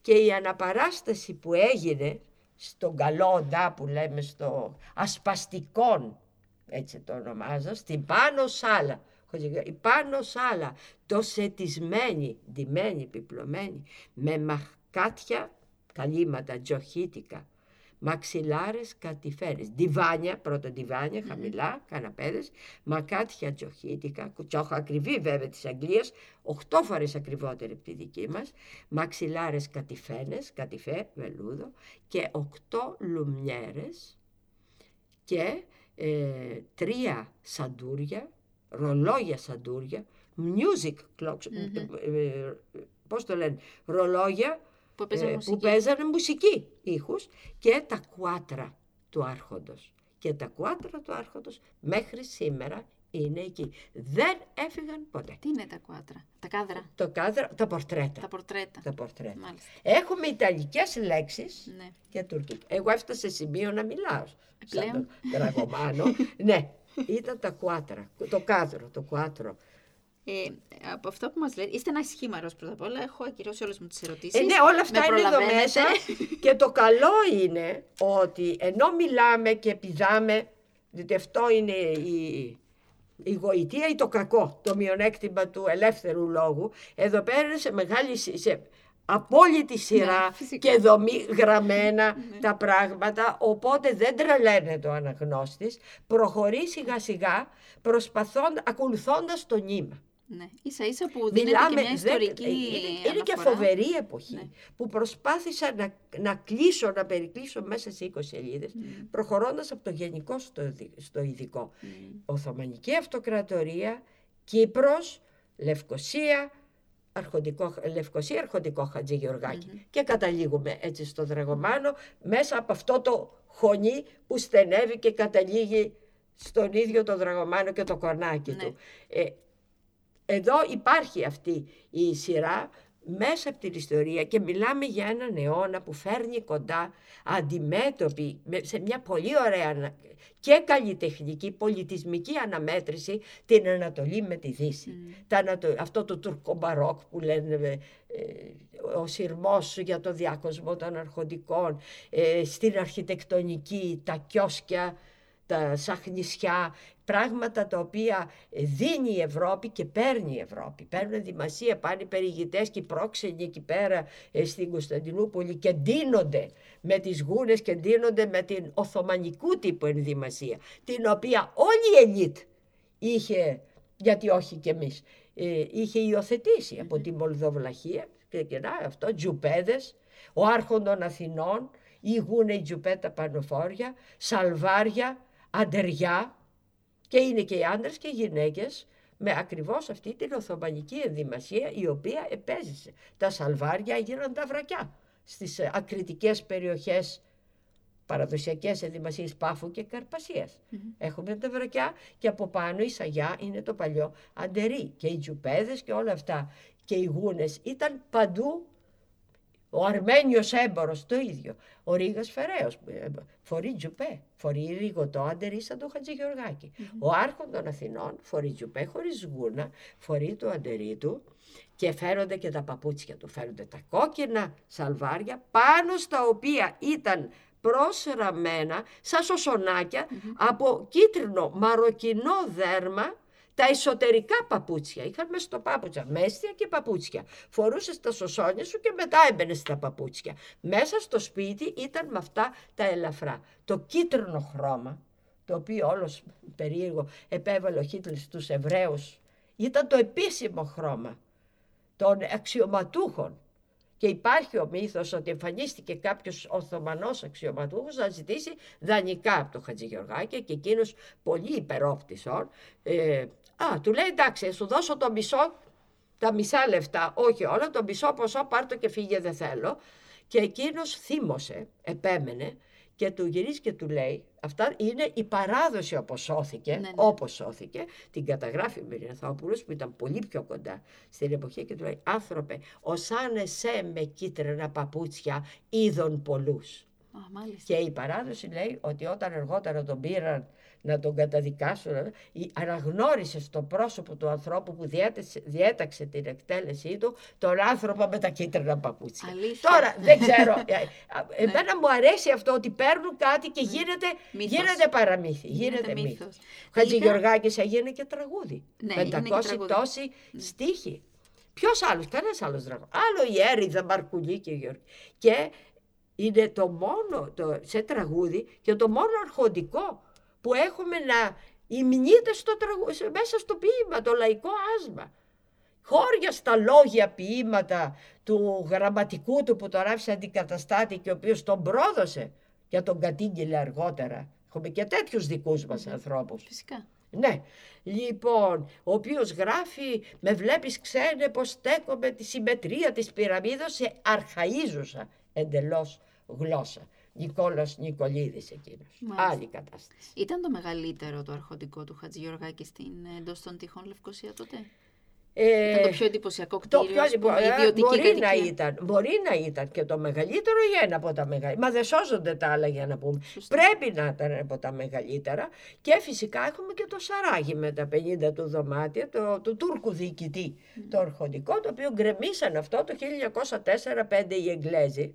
Ήταν σε κακή κατάσταση, ήταν και φυλακές εκεί μετά, αλλά σώζεται σε πίνακες ζωγραφικής με τους ε, ηλιακούς του, με τα, με τα στήλους του. Ε, πολύ ωραίο, πολύ ξυλία. Το Πολύ χαρακτηριστικό της Οθωμανικής αρχιτεκτονικής είναι ότι ήταν η αρχιτεκτονική του πεπερασμένου, δηλαδή φθαρτή. Πολύ ξύλο. Και πέρα φωτιά, η Κωνσταντινούπολη χιλιοκάει και 100 φορές. ναι. Μόνο τα δημόσια κτίρια ήταν όλο πέτρα. Μάλιστα. Και τα χαμάμ βεβαίως και όλα αυτά δεν μπορείς χαμάμ με, Με ξύλο. με ξύλο. Ναι. Ο Χατζηγεωργάκης μας είπατε ήταν μια αμφιλεγόμενη προσωπικότητα. Ήταν τραγωμάνος για περισσότερα από 30 χρόνια. Ναι. Και διαδραμάτισε φυσικά καθοριστικό ρόλο σε όσα συνέβαιναν στην Κύπρο. Τελικά τι άνθρωπος ήταν. Έκανε αγαθοεργίες. Έκλεβε κιόλας. Πίεζε και για τους φόρους. Ναι. Έκανε... Ήταν οι ήταν δύο πολύ όψεις του πλούσιος. ίδιου νομίσματος. Τι άνθρωπος ήταν. Ε, η θρησκεία ε, ήταν ένα θέμα, διότι οι θρησκευτικές πεπιθήσεις διατρέχουν όλο το κοινωνικό φάσμα και όλους τους χαρακτήρες ανθρώπων. Δεν σημαίνει ότι επειδή είσαι χ- θρήσκος Είσαι και καλός άνθρωπος. και είσαι και ο πιο καλός άνθρωπος στον κόσμο. Σίγουρα. Φυσικά ε, αξιοποίησε, αυτό φαίνεται στο κατά, όλες τις πηγές πλούτου. Και το κυριότερο ήταν ε, ως μεσάζον στη φορολογία. Διότι ήταν με πλειοδοσία, οι φοροληπτικές αυτές ήταν ε, οι μουκατάδες, γι' αυτό το λέγανε μουκάτατζι. Διότι έπαιρνε τους μουκατάδες, λέει, και τους διώνυμε όπως ήθελε. Το Χριστ... Τι έκανε; Οι μουκατάδες τι είναι; Δίνεις, οι μουκατάδες είναι φοροληπτικές ε, ε, μονάδες, επαρχία, ο- χω- γεωγραφικοί χώροι. Η επαρχία Κύπρος ήταν ένας Α, μουκατάδες. μάλιστα. Και το σύστημα Μακτού είναι το συγκεκριμένο φορολογικό σύστημα. Ο πλειοδότης πάει και δίνει, εγώ δίνω περισσότερα λεφτά και παίρνω τι, το δικαίωμα να εισπράξω όλους τους φόρους από την Κύπρο εγώ. Δεν εισπράττεις. Δεν είσαι έπαι ο Σουλτάνος στο θησαυροφυλάκιο. Αυτό νομίζουμε καταπιεσμένο. Ο λαός βεβαίως καταπιεσμένος από τους φόρους. Ένα μέρος των φόρων. Και τώρα είναι ότι οι ερευνητές οι Οθωμανολόγοι βρίσκουν ότι ένα πολύ μικρή ήταν η αύξηση, λαμβάνοντας υπόψη και την αξία του σημείου αυτό, που ήταν στους φόρους που πήγαιναν στο Οθωμανικό, στο αυτοκρατορικό θησαυροφυλάκιο. Τα άλλα λεφτά που φεύγαν από τον κόσμο, τα τρώγαν οι ενδιάμεσοι. Μάλιστα. Αυτοί οι μεσάζοντες, όπως και σήμερα, παροχή υπηρεσιών εδώ, δηλαδή, και οι νοτάροι αργότερα λοιπόν. Υπάρχει αυτό, το, ο ενδιάμεσος κρίκος, όπου το υπε, υπενοικίαζαν. Παίρνω εγώ το φόρο, αναλαμβάνω τον εισπράττω πολύ περισσότερα χρήματα ή το επινοικιάζω με πολύ βαρύτερους όρους, βγάζω το κέρδος μου και ας τον άλλο να πάει στα χωριά να εισπράξει. Μεγάλο κέρδος εδώ. Το άλλο, το εμπόριο σιτηρών που αναφέρεται η καταδίκη. Είχε χωράφια γεμάτο, όλοι έγκομοι Άγιος δωμάτιο. Πιστεύεις ότι είχε και κάτω από την πύλη Πάφου μέχρι την πύλη της Κερίνιας που κάτω από το Τισιόν χωράφια μας; Μάλιστα. Στα, σπαρμένα στάρια είχε στην Τάφρο. Η Τάφρος ήταν σπαρμένη, δεν τα πάρκινγκ. Λοιπόν, ε, μετά έχει 350 πρόβατα γεωκτησία. Αλλά Τα ακίνητα τα βρίσκουν. Κτίσματα, εργαστήρια. Πολλά εργαστήρια, παντού. Στην Πάφο, που ήταν η πατρίδα του, είχε έξι εργαστήρια στη σειρά. Άραβαν. Τόσα εργαστήρια τα νίκησε εις κτημόπαφων. Εδώ, στη Λευκοσία, Πογιατζίτικο, Πασματζίτικο, ίσως του πατέρα του που έκανε στα μποτά ο πατέρας και ναι, έβγαζε λεφτά όσο βιομήχανος της εποχής. Ναι. Λοιπόν, βιοτεχνίες, ε, μιλάμε κινητά και ακίνητα και τα κινητά ήταν εκτός από χρήματα, ήταν κοσμήματα, τα οποία κλείνεις σε ένα σακούλι, όπως και έγινε, και τα δίνεις στη φτωχή Ανδριανού και άντε να τα βρουν θαμμένα κάπου.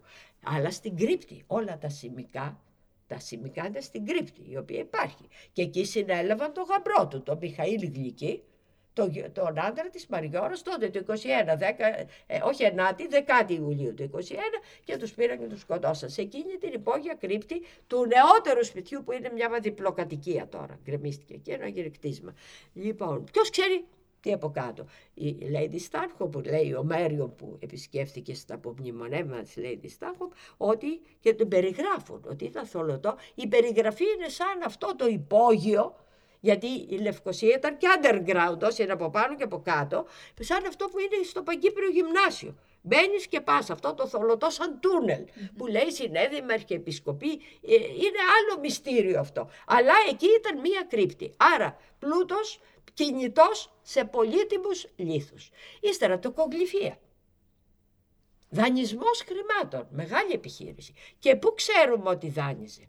Είχε δύο σακούλες. Και λέει και είχε εκεί τα τεμπεσούκια της τίτλους ιδιοκτησίας και πολλές ομολογίες όπου έχουμε να λαμβάνουμε. Μάλιστα. αυτό μόνο. Αυτό δείχνει δυο σακούλια. Η ομολογία είναι ένα κομμάτι χαρτί που λέει ο άλλος ομολογώ ότι χρωστώ στον δραγωμάνο τόσα γρόσια. Ε, οι πολλές ομολογίες μέσα σε δυο σακούλες, Κύριος είδε. Και μετά ανάγκασαν ε, βρήκαν το γραμματικό και τους άλλους, αυτό τους βγήκε ξύνο όλη αυτή η ιστορία, τον ε, ανάγκασαν να ομολογήσει ποιοι ήταν οι δανειστές για να πάρουν να τους βασανίσουν και να πάρουν τα χρήματα. Να πάρουν τα χρήματα, ναι. διότι τρέχα γύρευε. Και εάν δεν γινόταν αυτή, με τα δάνεια τα μεγάλα, ήταν να ε, διαταραχθεί ολόκληρη η οικονομία.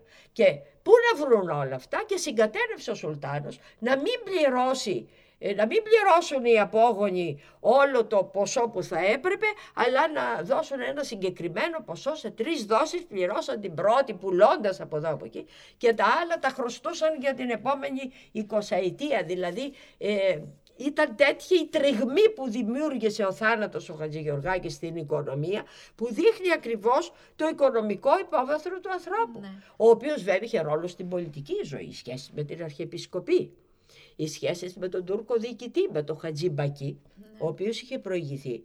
Ευνόησε το διορισμό του Χατζη Γεωργάκη μετά και είναι μετά επί Χατζη Γεωργάκη που, το, που τον διώξαν κακήν κακός και όταν το φέραν πίσω ξεκινήσαν αναθέματα πάρτε τον δεν θέλουμε διότι από ό,τι λέει και μια Οθωμανική πηγή που δημιουργήθηκε δημοσιεύτηκε πρόσφατα έκανε λέει την Κύπρο φωλιά του Κόρακα και της Κουκουβάγιας εκείνος, διότι και έμεινε 8 χρόνια εκείνος. Ναι. Τι γινόταν με τους Τούρκους διοικητές, οι Οθωμανοί αυτοί; Παίρναν τα αξιώματα, τα εξαγοράζαν, δίναν λεφτά και ε, εξασφαλίζαν τα αξιώματα. Διότι με το νέο σύστημα το πιο χαλαρό, το οποίο δεν ήταν η αποδυνάμωση από ό,τι λένε οι νεότερες ε, απόψεις, δεν έδειχναν αποδυνάμωση της αυτοκρατορίας, αλλά ένα πιο αποτελεσματικό σύστημα, σύστημα διακυβέρνησης με αποκέντρωση. Ναι, Πάρτε εσείς, αναλάβατε εσείς και βγάλτε τις μαύρες και φέρτε τα. Εμείς τόσα θέλουμε. Μάλιστα. Και αυτοί που έρχονταν, που εξαγοράζαν το αξίωμα, έμεναν ένα-ενάμιση χρόνο, αλλάζαν μετά οι διοικητές, μουχασίλιδες, ή μουσελίμιδε, ανάλογα με αν υπαγόταν εκεί προς τον Καπούταν, πασάει στο διοικητή απευθείας, ε, σε 1,5 χρόνο κοιτούσαν να βγάλουν τα σπασμένα και να πλουτίσουν. Ο άλλος ο Χατζιμπακή, ο Στραομπακή, ο οποίος είχε και. Πολύ, ο ναι. οποίος, ε, ρήμαξε τα πάντα. Ρήμαξε τα πάντα. Ε, είχε βγάλει φοβερά λεφτά. Άλλοι μετά του Χατζηγιοργάκη, άλλη πλουτοπαραγωγική πηγή πια, η Μήλη. Η τότε βιομηχανία της εποχής είναι νερόμιλη. Μα έχει πέντε μήλους εκεί και ένα νερόμιλο μέσα σε περβόλη στην Οικόκλια, τον οποίο βρήκαμε. Και στην Κεθρέα τους βρήκαμε. Διότι είναι άλλο μεγάλο μέρος της έρευνάς μου η έρευνα των μήλων και εκεί είμαστε, εκεί είμαστε πολλοί, είμαστε ολόκληρη ομάδα και ελπίζουμε σύντομα να επανέλθουμε διότι μιλάμε για περίπου 400, 400 μήλους. Ναι. Ναι, κάποιοι σώζονται, για κάποιους έχουμε μαρτυρίες, κάποιους έχουμε περιγραφές, για άλλους έχουμε τα πάντα και 96 με ένα πρόγραμμα του Πανεπιστημίου Κύπρου έγινε ήδη 96 παλιότερα, αποτυπώσεις 96 μήλων, που είναι σχεδόν το 1 τέταρτο mm-hmm. των αναφερόμενων, όχι σωζόμενων. πολύ λιγότεροι ναι, φυσικά. Ε, βέβαια, οι μήλοι συνδέονται με τις κλιματικές αλλαγές με το νερό. Αγοράζαν νερά. Αν, έχουμε, έχουμε ολόκληρο κεφάλαιο τα νερά της Λευκοσίας. Και ο άλλος λέει ο Σαρκής, εκείνος μπορεί να έχει εφάμιλο και μεγαλύτερο, λέει ότι είχε 50 κάμαρες του Σαρκής στο αρχοντικό. Το οποίο γκρεμίστηκε. Βρισκόταν εκεί κοντά που ήταν η Αρμένικη Εκκλησία, αλλά δεν είναι εκείνο το. Ναι, ναι, ναι, όλοι εδώ ήταν ο Σαρκίζης. Και το, είχε σχέσεις με τον Σαρκίζη, τον Αρμένιο, τον έμπορο, ο Χατζη Γεωργάκης. Και αγοράζει αυτός με πολλά λεφτά, 7.000 γρόσια και παίρνει νερά. Νερό. Ναι, ναι, δικαιώματα. Ε, ήταν είναι ο, ο κόσμος όλος. Είναι και ο Κορνάρος παρόλο το κατηγορώ γράφει ότι από ζήλια πήγαν και κάψαν την πόρτα του Δραγωμάνου γιατί τον, για την ισχύ, για να χτυπήσουν την ισχύ των χριστιανών, την ισχύ ταύτην όφιλων, άκου, άκου τώρα τη σκάλα που ανεβαίνει, εις την ισχύ του άρχοντος. Δηλαδή η ισχύς του Δραγωμάνου αντανακλούσε στο φτωχό στον κυπριακό πληθυσμό. Είχαν ένα δικό τους άνθρωπο χριστιανό πολύ ψηλά. Που ήταν και μειονότητα έτσι κι αλλιώς, οπότε χρειάζονταν προστασία. Χρειάζονταν, ναι. ναι.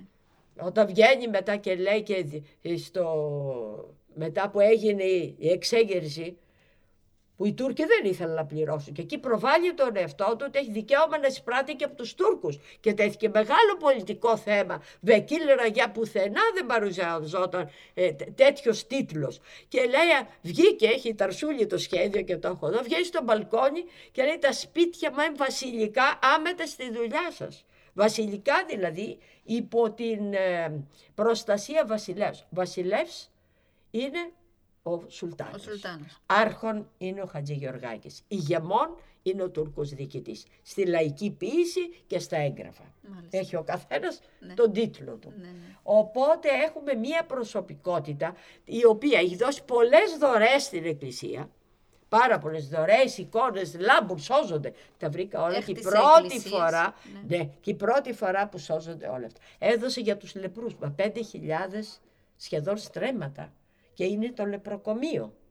Καλά ο ίδιος την υγεία την αντιμετώπιζε με μαγικά ξόρκια και τέτοια γράφη. Κανένα μέσο πρακτικής ιατρικής και εδώ έχουμε τη μαγεία της δυσιδαιμονίας οι οποίες φαίνεται ότι φτάνουν και διατρέχουν την κοινωνική κλίμακα μέχρι τα ανώτατα κοινωνικά στρώματα. Όλο μαγείες και τέτοια και ξόρκια και σύμβολα έχει πεντάλφα έχει μουσικά, η πεντάλφα όρθια. Και έτσι όπως είναι το μελάνι, και τα γράφει και με κόκκινο όλο, ό,τι γράφει ο ίδιος, λόγω της σημασίας που έδωσε, παίρνει κόκκινο μελάνι και ξεκινά πρωτοχρονιά να γράψει κατάστοιχων ίδιων του οσπιτίου μου και τι ήθελε, εις το οποίο περιγράφω τα κύρια εισοδήματά μου, όπου ανήκουν όπου απόκτησα θεία δυνάμει και ανήκουν σε με μόνον. Αυτός είναι ο τίτλος. Το περιεχόμενο ξεκίνησε έτσι, κατέληξε αλλού. Αλλά βλέπετε ε, αυτή την, την έπαρση, την περηφάνεια, ναι. η οποία φαίνεται στη φράση, στην οποία φαίνεται, είναι λίγες οι φράσεις που έχουμε συνεχόμενο πεζό λόγο. Είναι μια εκπληκτική φράση που τα λέει όλα μέσα σε τέσσερις γραμμές, ναι. με ένα πολύ ωραίο λόγο.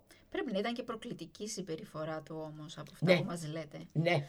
Ε, τούτα που λέτε, ναι, ήταν αυτή η περηφάνεια. Ναι. Και γράφει στο κατάστοιχο εκείνο που έχω, και ένα άλλο περιουσιακό στοιχείο, πολύ σημαντικό, πέντε πλοία. Μα ποιος είχε πέντε πλοία; Μεταβία, αν είχε ο Κίκος, δύο. Πέντε πλοία τα οποία ε, έπλεαν και μετέφεραν. Ναι, και έχει να κινούνται τα πλοία του και να καραβοτσακίζονται στην Αίγυπτο την εποχή που εκείνος ήταν στην Κωνσταντινούπολη φυγάς. Άρα κινεί τα νήματα, τα άπειρα νήματα που συνδέουν την Κύπρο με τον κόσμο όλο από την πόλη. Μάλιστα. Τα κινεί. Και τα γράφει. Γιατί τα γράφει; Σαϊτιά, Ρορέτη, πέντε. Τα τρία από αυτά καραβοτσακίστηκαν. Και είναι φοβερό το ένα 1805, εσυνθλάστη, εσυνθλάστη, αρχαία ελληνική, τσάκισμα ναι, ναι, πάνω ναι. σε βράχια με ανέμους κλπ. Τα περιγράφω το πιθανότερο, δεν έχουμε πολέμους, δεν έχουμε πειρατές, εσυνθλάστησαν. Το άλλο, Νοέμβριος 1805, εσυνθλάστη. Το τρίτο, που εσυνθλάστη. Το μεγάλων πλοίων τρικάταρτων, το καλούμενων οδηγήτρια με περηφάνεια το γράφει, δηλαδή σαν να καμάρωνε για αυτό το πλοίο. Και δίπλα έχουμε «Εσυνθλάστη εις τα Μιάθη 1805». Εδώ διαβάζεις και συναισθήματα. Γιατί τα γράφει αφού δεν υπήρχαν; Γιατί τα είχε; Και γιατί ήταν σημαντικά για ναι, αυτόν. και ήθελε να δείξει και το τα... του. Μπράβο. Και ήθελε να δείξει. Το ναι, του τα είχα και δεν τα έχω γιατί καραβουτσακίστηκαν. Μάλιστα. Αλλά τα είχα αλλά τα είχα. Και δεν γράφει τις δωρές του ο ίδιος. Γράφει μόνο αυτό τους λεπρούς. Εδώ κάτω τους λοβούς. Λόβι είναι η λέπτρα. Εκατός σκάλες και άλλες 400 σκάλες. Εδώ κάτω. Και το μόνο άλλο που γράφει, εδώ κάτω της δούλης Παρασκευκούς. Ολόκληρο κονάκι. Είχε κονάκια του Χατζιμπακή, ε, ενός άλλου του Χατζή ένα άλλο του ταύτισα. Είχε πεντέξι και στη Λεμπεσό και στη Λευκοσία, είχε και άλλα κτίσματα. Τι δεν είχε καλύτερα, θα απαντούσα πιο εύκολα την ερώτηση. Τι δεν είχε. Ήταν υπερδύναμη της εποχής. Ναι, ήταν ναι. μια υπερδύναμη της εποχής. Για την Κύπρο ήταν δηλαδή ε, ε τρομερές οι διαστάσεις. Βέβαια. Και δεν ήταν τυχαίο ότι θα προκαλούσε μεγάλους τριγμούς ο θάνατος, το να βρουν άκρη μετά το θάνατο ναι. του. Η σχέση του με την Εκκλησία ήταν καλή από ό,τι κατάλαβα. Η σχέση του με την Εκκλησία ήταν πολύ καλή. Είχε παντρευτεί την αληψιά του Αρχιεπισκόπου, όμως υπήρχε και ένα πνεύμα ανταγωνισμού, διότι και η Εκκλησία εμπλεκόταν στα φορολογικά θέματα και βλέπουμε στο θέμα των σιτηρών να έρχεται σε σύγκρουση. Μόνη φορά που αναφέρεται τρομερή σύγκρουση με τον Αρχιεπίσκοπο τον, τον Χρύσανθο.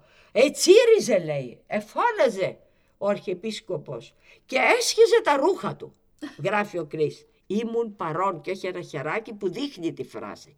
Ε, είναι σαν να είναι δημοσιογραφία της ημέρας. Ναι. Λοιπόν, έχει το χεράκι του, λέει ήμουν παρόν. Έσχιζε τα ρούχα του. Είναι η φράση που λέμε μέχρι σήμερα, διερήγνει τα ημάτια του. Ναι είμαι παρόν. Ποιος άκουεν, υπερίσχυεν η γνώμη του άρχοντος. Άρα στη σύγκρουση αυτή, γιατί γίνεται με, με την πείνα που είχαν οι άνθρωποι, ο λοιμός ελλείψη σιτηρών, υπερίσχυε ο άρχον έναντι του Αρχιεπισκόπου. Έχουμε μια καταμέτωπο σύγκριση. Επομένως τα πράγματα ήταν πάνω και κάτω και άλλοτε ναι μεν δε. Με τον Κυπριανό φαίνεται είχε πολύ καλές σχέσεις, διότι ο Σικονόμος ε, ανέλαβε το 1808 το σφράγισμα του σπιτιού και την φύλαξη και του δώσανε ε, κάποια ιερά σκεύη του Κυπριανού ως εκκλησία και του δώσαν και το μουλάρι. Πού να το πάνε το μουλάρι, το μουλάρι μας λέει στον Κυπριανό. Ήταν οικονόμαστο, δεν είχε γίνει ναι. ακόμα, διότι ο Αρχιεπίσκοπος έγινε το 1810 μετά το θάνατο, του Χατζη Γεωργάκη. Μου έκανε εντύπωση κάτι που αναφέρεται μέσα στο βιβλίο για τη σκληρή αντιμετώπιση των Μαρονιτών από το Χρύσανθα. Τον ναι, είναι μία πηγή που δεν την είδαμε να, ε, να τύχει αξιοποίησης ε, και την έβαλα διότι είναι μία πηγή, μία πηγή φοβερή. Που είναι δείχνει, φοβερή. Ε, λέτε ότι ήταν τόσο σκληρή απέναντί του. Ε, δείχνει ε, μια εμπάθεια ναι. από την πλευρά της Εκκλησίας της Κύπρου. Ερχόταν λέει ο ο Αρχιεπίσκοπος και αντιπρόσωπός του που ήταν μαζί με τον Χατζη Γεωργάκη ε, και προσπάθησαν να επέρνανε το, το πλούτο των εκκλησιών και προσπάθησαν να πείσουν μια νεαρή καλόγρια ε, να αλλαξοπιστήσει τη Μαρονίτισσα και τελικά αυτή δεν επαρνήθηκε την πίστη της. Τώρα γράφεται από Μαρονίτη και Μαρονίτες, δεν ξέρουμε τι κρύβεται πίσω από αυτό το πράγμα και πόσες άλλες πηγές έχουμε ακόμη και οι οποίες έρχονται συνέχεια σε φως. Τώρα η, η έρευνα Τούτο βιβλίο είναι ιστορία. Ναι. Η ιστορία τούτο είναι κείμενο ιστορικό θα λέγαμε σε τελευταία, τελική ανάλυση. η ιστορία τώρα έχει αρχίσει να προχωρεί πέρα εδώ και δεκαετίες βέβαια, αλλά όσο πάει περισσότερο να προχωρεί στον μικρό κόσμο της αυτοκρατορίας. Διότι δεν είναι μόνο οι πόλεμοι, τα γεγονότα, αλλά τα, τα δώρα λέει. Ολόκληρες μελέτες για τα διπλωματικά δώρα της διπλωματίας. Ποιοι ήταν οι περαθλίδες εδώ οι οποίοι ήταν οι ευνοούμενοι των ε, προξένων, οι οποίοι με τον τρόπο αυτό είχαν αποκτήσει Λαπιέρ και λοιπά τεράστιες εκτάσεις γης και αγόραζαν και πουλούσαν το σιτάρι και ο κόσμος δεν ήξερε τι θα απογίνει. Δηλαδή έχουμε αυτή την οικονομική διείσδυση. Μετά μιλάμε για έναν αιώνα ο οποίος και τα βρήκα αυτά και τα έβαλα σε εισαγωγικά. Από τη μια μεριά μια παγκοσμιοποίηση, μια άλλη μορφή παγκοσμιοποίησης που κατά καιρούς φαίνεται συμβαίνει. Έχουμε τον νέο κόσμο. Και έρχονται από εκεί, έρχεται ο καφές, η ζάχαρη, είδο πολυτελεία. Εμεί έχουμε τζοκαριέρες και ζαχαρέλες. Ναι, έρχονται οι βαφές, το κοτσίνελ. Με κοτσίνελ η ανάλυση της Αμερικής του Λος Άντζελες, Καλιφόρνια, της Ιωάννας Κακούλη και συνεργατών της έδειξε ότι ήταν βαμμένο το, δέρμα, από το κατάστοιχο. Ενώ ο, ο, από άλλον ερευνητή έχουμε ότι συνταγή με κερμές που είναι το έντομο στις βελανιδιές, η κόκκινη βαφή που βάφαν ε, τα δέρματα στην Κύπρο. Ο Ντελαλάντ όμως μας γράφει αυτές τις συνταγές. Η ανάλυση έδειξε ότι είναι απαλού, είναι με κοτσίνελ. Λοιπόν, έρχονται, έρχονται βαφές, έρχονται όλα αυτά τα drugs, τα καρικεύματα, άλλα έρχονται από, έχουμε από Ινδίες, αλλά από Ινδίες έρχονται τα παντζέχρια. Και για να εικονογραφήσω τούτο, διότι δεν σώθηκε τα παντζέχρια τα δύο λέοντος φίνων που γράφει θαυμαστών, έκανε και θαύματα το παντζέχρι, δεν μας γράφει ε, που το βρήκε και δεν σώθηκαν. Ε, εγώ θα έσκαζα, αν δεν παρουσίαζα στην έκδοση ένα παντζέχρι, να πάμε στο, στην Βιέννη, στο Kunsthistorisches Museum, να πάμε στο Ίνσμπρουκ να ζητήσουμε εκείνο που το έτριβε και αντιμετώπιζε τη μελαγχολία του ο Ρωμαίων αυτοκράτορ ή να πάμε στην Πορτογαλία. Και γράφω σε έναν υψηλού επίπεδου συλλέκτη, ε, γιατί είδα ένα άρθρο που είχε εικόνες δικών του πραγμάτων στην, ε, στο Πόρτο, στην Πορτογαλία. Του γράφανε μεγάλο email και με τίτλο «A Bezor Stone for the Dragoman of Cyprus». Άνοιξε ο άνθρωπος να δει τι γίνεται. Και του λέω μετά το απευθυνόμαστε σε εσάς και Περήφανος ο κατακτητής, βέβαια, Πορτογάλοι έχουν την αίσθηση των κατακτητών, θαλασσοπόροι κλπ. Ασφαλώς σε, σε εμάς έπρεπε να έρθετε, διότι εμείς εμπορευόμασταν και οι άλλοι από εμάς τα πήραν και μου στέλνει μία, θα σας στείλω την καλύτερη φωτογραφία. Και μου στέλνει μία που είναι εδώ μέσα στην έκδοση ε, σε χρυσή βάση το, ένα πατζέχρι, σαν αυγό είναι και από πάνω έχει και ένα κοράλι σαν κέρατα διακλαδωμένο κοράλι. Τα στολίζαν αυτά διότι όπως είπα και στην αρχή είχαν μεγάλη σημασία. Σημασία που έχει κάτι είναι και η σημασία που του δίνεις. Μπορεί να είναι κάτι πολύ ταπεινό ναι. αλλά τον δίναν μέσα στο τόπο καπί με στα διαμάντια σε ειδικές θήκες. Διότι ήταν οι θαυμαστές πέτρες. Μάλιστα. Και βρήκε ένας εδώ, πρόξενος, και τη δοκίμασε μια φορά μόνο, μην χάσει τη δύναμή της, και έγραψε στον Υπουργό της Γαλλίας μπορώ να σας στείλω, διότι βρήκα Πιέρ Μυρακυλόες, λέει, αν θέλετε να σας τη στείλω. Και έκανε, δεν ξέρω, δύο χρόνια να βρει την ευκαιρία, διότι την ήθελε ο Υπουργός και την έστειλε στη Γαλλία από την Κύπρο ένα πατζέχρι. Άλλο δεν βρήκαμε. Το οποίο τι θαύματα έκανε. Θεράπευε η ε, Αποδείγμα, πολλά. Ο άλλος σου λέει για τη μελαγχολία. Εδώ κυρίως το είχαν για το φίδι. Το δάγκαμα του φιδιού. Και δούλευε. Ένα, δούλευε υποτίθεται. Πίστευε και μία ερεύνα. Μάλιστα. Ναι. Και πείτε μας λίγο τώρα να κάνουμε ένα κλείσιμο σε αυτό, το, το χήμαρο των πληροφοριών. Πώς μετά από 30 χρόνια αυτός ο παντοδύναμος άνθρωπος που διοικούσε ουσιαστικά την Κύπρο κατέληξε με αυτόν τον τρόπο. Τι ήταν Ήτανε, ήταν, Είναι πολλοί οι οποίοι συσσωρεύοντας πλούτο ε, στο τέλος δίμευαν της περιουσίας τους διότι όταν το θανατώσεις δημεύεται η περιουσία πάει στο κράτος. Και αυτό ήταν πάντα κατά νου και αυτό το πάθαν και πολλοί σαράφιδες αρμένιδες στην πόλη μαζεύαν μαζεύαν λεφτά σαν το χάμστερ και στο τέλος κατέληγαν έτσι. Αλλά εδώ έχουμε τρομερό ε, ανταγωνισμό οικονομικό τον κατήγγελαν από την Κύπρο Κατήγγελε αυτός, έρχεται, είχε φύγει. Είχε φύγει μετά την εξέγερση του 1804, κακή κακός. Και βρίσκεται Η οποία και μένει. έγινε εξαιτίας του λοιμού. Ε, εξαιτίας ητοδία και βαριάς φορολογίας και επαναστάτησαν οι, Οθο- οι μουσουλμάνοι δεν θέλουν να πληρώνουν και βγήκε τους έδιωξε και λέει λάτισαν το αρχοντικό και πάει και μένει τρία χρόνια. Οπότε Και έφυγε ο ξαναγυρίζει Ρωμάνος. το 1808 διότι μαθαίνει ότι ο Νικολίδης που άφησε στο, πλευ... στο πόστο πόδι του, του, ναι. στο βεβαίως, είχε κάνει μεγάλες καταχρήσεις σε συνεργασία με τον Τούρκο. Δίκαι. Χασάν Αγάς και Νικολή σε χάσασε την Κύπρο λέει το ποίημα.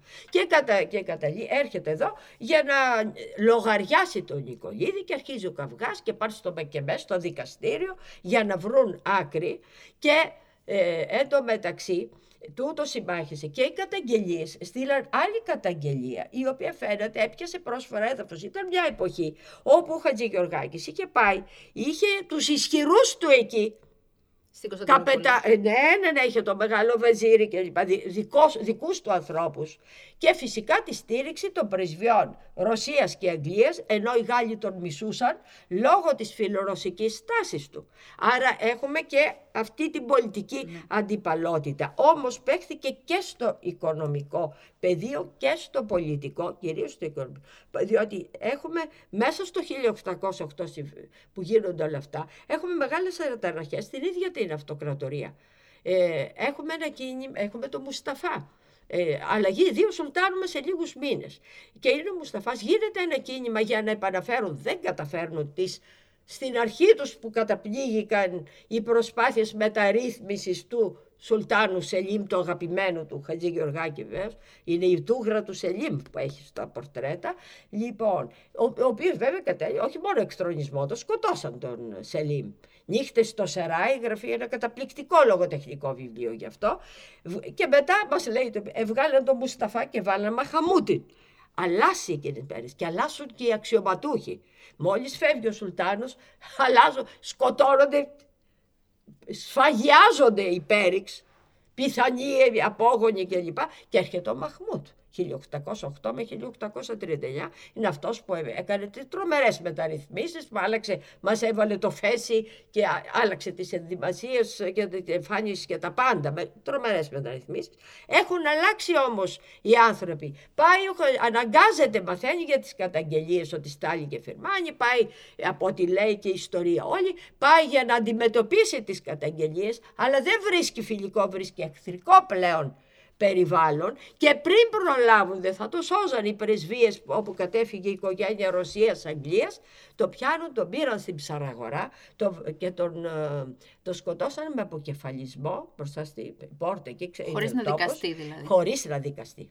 Ήταν Κυριακή. Τον πήραν, λέει, ε, από το κρεβάτι, άφησε την μαγκούρα. Το, Στρατιωτική. ε, Βεβαίως, Άνθρωποι ήταν του η Σουλτάνου, ακόλουθη του ναι. Σουλτάνου, βεβαίως. Ε, δόθηκε εντολή και τον πήραν άρον-άρον, ε, τον βασάνισαν και έταξε ε, ένα χαζνέ για να πει που έχει τα μάλια του, Ναι. που είναι η θησαυρή. Μμμ. Και ο ίδιος έταξε, λέει, ένα χαζνέ χίλια πουγγία. 1,5 εκατομμύριο, πόσο, 1500, πόσο είναι, είναι 500 γρόσια το κάθε πουγγί, χίλια πουγγί. Έταξε, αλλά δεν τους ήταν αρκετό.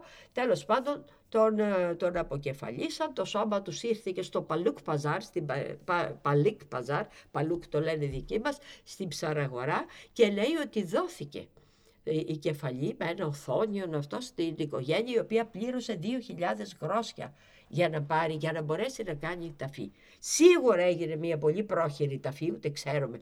Ζούσε στο ορτάκιο η- οι μαρτυρίες που συνέδεσα δείχνουν ότι ήταν στο Μέγα Ρεύμα, όπου κατά άλλη πηγή είχε πλήρωνε για στασίδι σε εκκλησία. Όταν πληρώνεις στασίδι σε Σημαίνει μία ότι εκκλησία, πηγαίνεις συχνά. σημαίνει ότι είσαι στη γειτονιά Είσαι σου, εκεί. είσαι κάπου εκεί. Ναι. Είχε σπίτι στο Μπεσικτάς, πολύ πιο πέρα, ε, το οποίο δόθηκε μετά το θάνατό του στον ανώτατο φοροθέτη. Φαίνεται και σπουδαίο σπίτι. Λοιπόν, οπότε η οικογένεια πήρε, έκανε αυτή την ταφή. Από ό,τι λένε άλλες περιπτώσεις ε, μεγιστάνων που τάφηκαν, κάναν σε τέτοιες περιπτώσεις που είναι δολοφονημένος ο άλλος, πρόχειρες ταφές και δίνουν μεγάλη λάμψη μετά στα ετήσια μνημόσυνα σε άλλα. Επομένως η ταφή θα έγινε πρόχειρα. Πού έγινε, πώς έγινε, δεν έχει σωθεί τίποτα. Ο κώδικας που αναφέρει τούτα για το Στασίδη και για να βρούμε τα κοιτάπια. Πήγε συνάδελφος για χάρη μου σε πέντε νεκροταφεία. Αυτά έχουν αλλάξει. Δεν βρίσκεται τίποτα. Τα κοιτάπια αυτά είναι σε ένα τόπο το ορτάκι ο στο Μέγα Ρέμα. Πήρα φωτιά. Και δεν ξέρουμε τι σώθηκε από αυτά. Mm. Λοιπόν, άλλοι πεθάνανε, άλλοι αυτό. Δεν βρίσκεις πραγματικά τίποτα. Όμως ε, πρέπει να έγινε και ταφή. Από τη στιγμή που πήραν την κεφαλή έστω, πρέπει να κάνανε κάποια ταφή, απλώς δεν ξέρουμε πού. Ίσως εκεί στον ταξιαρχόν την εκκλησία που ήταν... Ε, από εκεί και πέρα δίνονται όλα τα στοιχεία και αναφέρονται. Άρα έχουμε πολλούς παράγοντες και φυσικά Στη Σόφια τώρα σώζεται έγγραφο, το οποίο δημοσίευσε ο Ιωάννης Θεοχαρίδης και ε, διάταγμα διάταγμα που ήρθε στην Κύπρο, να γίνει έρευνα και να βρεθούν οι κρυμμένοι θησαυροί του δολοφονηθέντος Δραγωμάνου. Τους ψάχναν τους θησαυρούς, τους ψάχνουν ακόμα ίσως, διό, δεν ήξερα που είναι. Εμείς ξέρουμε που ήταν, διότι είναι γραμμένοι στο κατάστημα. Ξέραμε σε ποιους δόθηκαν. Τώρα τη γύρω από εκεί και πέρα, εγώ πιστεύω βρήκα κατάλοιπα λίγα εδώ και εκεί. Ξέρετε, τα κοσμήματα μοιράζονται, πουλιούνται χάνονται, μεταφέρονται, θάβονται. Γενικά για την Οθωμανική περίοδο είναι πολύ λίγα τα κατάλοιπα και αυτό το ανακάλυψα όταν έκανα το διδακτορικό για την ενδυμασία διότι ήταν μια εποχή πολύ πρόσφατη λέω για αρχαιολόγους και πολύ παλιά για λαογράφους και μια εποχή δουλείας καταπίεσης κάπου δεν τη θέλανε. Έχουν σωθεί λιγότερα από ό,τι για τις πολύ αρχαιότερες φάσεις ε, της Κυπριακής ιστορίας. Αλλά εγώ πιστεύω ότι ακόμα κατάστοιχα, υπόγεια, ο ένας με τον άλλον. Αν ψάξεις όλα τα σπίτια της Κύπρου μπορεί κάτι να Συλλέκτες, από συλλέκτες. Ε, ναι, από εδώ, από εκεί, αλλά δεν ξέρεις ποτέ τι ήταν, πώς ήταν, αν σου λένε αλήθεια. Το δεύτερο σκουλάρι χρειάστηκε, το δεύτερο φιόρο αδαμάντινο, Βρέθηκε. Μου είπαν μια ξαδέρφη, μην πας καθόλου κατά εκεί, δεν θα σου δώσει τίποτα. Και έτυχε να πεθάνει αυτή η γυναίκα και έρχεται ο δικηγόρος της. Μου λέει: Εσείς δεν είστε που δημοσιεύσατε αυτό, βρήκα ένα ίδιο. Α, λέω: Εσύ αυτό είναι. Πού το βρήκατε έτσι και έτσι. Και έτσι αποκτήσαμε και το δεύτερο φιόρο ραδαμάντινο. Και αυτά που ε, βρίσκονται. Το αγόρασε εκείνη που είχε το πρώτο, απόγονος της Μαριώρας, κατά σύμπτωση εξαχιστίας και συγγενής συμπέθερη, να πούμε, ναι, η οποία είχε το πρώτο, έδωσε λεφτά εκείνη και το αγόρασε μετά. Για να τα ενώσει. Ε, και έχει και τα δύο. Όχι, δεν θα τα ενώσει, θα έχει το ένα μία κόρη και το άλλο η άλλη. Έστω. Τουλάχιστον έμειναν στην ναι. οικογένεια. Ναι, και τα μαχαίρια έμειναν στους απογόνους. Σπουδαίο. Με το μονόγραμμα βέβαια και βέβαια το, πουρο, το στιτό πουρό, το κατάστιχο και η μινιατούρα και ο σφραγιδόλιθος στο, στην οικία αγγλική, στην οικογένεια αγγλική, η οποία τα προσέχει ως κόρη οφθαλμού. Αυτό είναι σπουδαίο, Αυτά. το ότι τα προσέχουν. Ε, θέλω να σας ρωτήσω, κάποιος που θέλει να διαβάσει αυτό το βιβλίο, πού μπορεί να το βρει; Ε, το έχουν και τα βιβλιοπολία, αλλά το έχει και το Ίδρυμα Λεβέντη και θα ήθελα να πω ότι σπάνια βρίσκεις ένα τόσο μεγάλο βιβλίο με τόση εικονογράφηση, τέτοια έκδοση, μόνο με 50 ευρώ. Μάλιστα. Είναι ναι. πάρα πολύ Είναι χαμηλή τιμή. Πολύ χαμηλή ναι. τιμή. Ελπίζουμε να γίνει η παρουσίασή του ε, το δεύτερο μισό ίσως του Γενάρη και να έχει την ευκαιρία ο κόσμος να δει και το κατάστημα. Ναι, θα είναι πολύ ωραίο αυτό. Ναι. Ελπίζουμε να τα καταφέρουμε όλα αυτά. Σας ευχαριστούμε πάρα πολύ. Εγώ σας ευχαριστώ και απολογούμε για Όχι καθόλου, την... ήταν... Ε, αυτή η χυμαρόδη κατάσταση δεν είναι συνηθισμένο. Συνήθως οι ερωτήσεις έχουν στρωτές Δείχνει το πάθος σας για τη δουλειά αλλά, που ναι, δεν, δεν ελέγχω πάντα το πράγμα. Κανένα πρόβλημα. Σε αυτό το podcast ε, φιλοξενήσαμε την ομότιμη καθηγήτρια Φροσίνη Ριζοπούλη Γουμενίδου, η οποία δίδαξε λαϊκή τέχνη και αρχιτεκτονική στο τμήμα Ιστορίας και Αρχαιολογίας της Φιλοσοφικής Σχολής του Πανεπιστημίου Κύπρου, μεταξύ πολλών άλλων όπως ακούσατε. Για να ακούσετε τα επεισόδια της σειράς μας, επισκεφτείτε την ιστοσελίδα του Πανεπιστημίου Κύπρου ή εγγραφείτε στα podcast Science Talks στο Spotify. Μπορείτε να ακούσετε επίσης τις εκπομπές κάθε πέμπτη στον UCY Voice 95.2. Είμαι η Μαρίζα Λαμπύρη, ευχαριστώ που μας ακούσατε.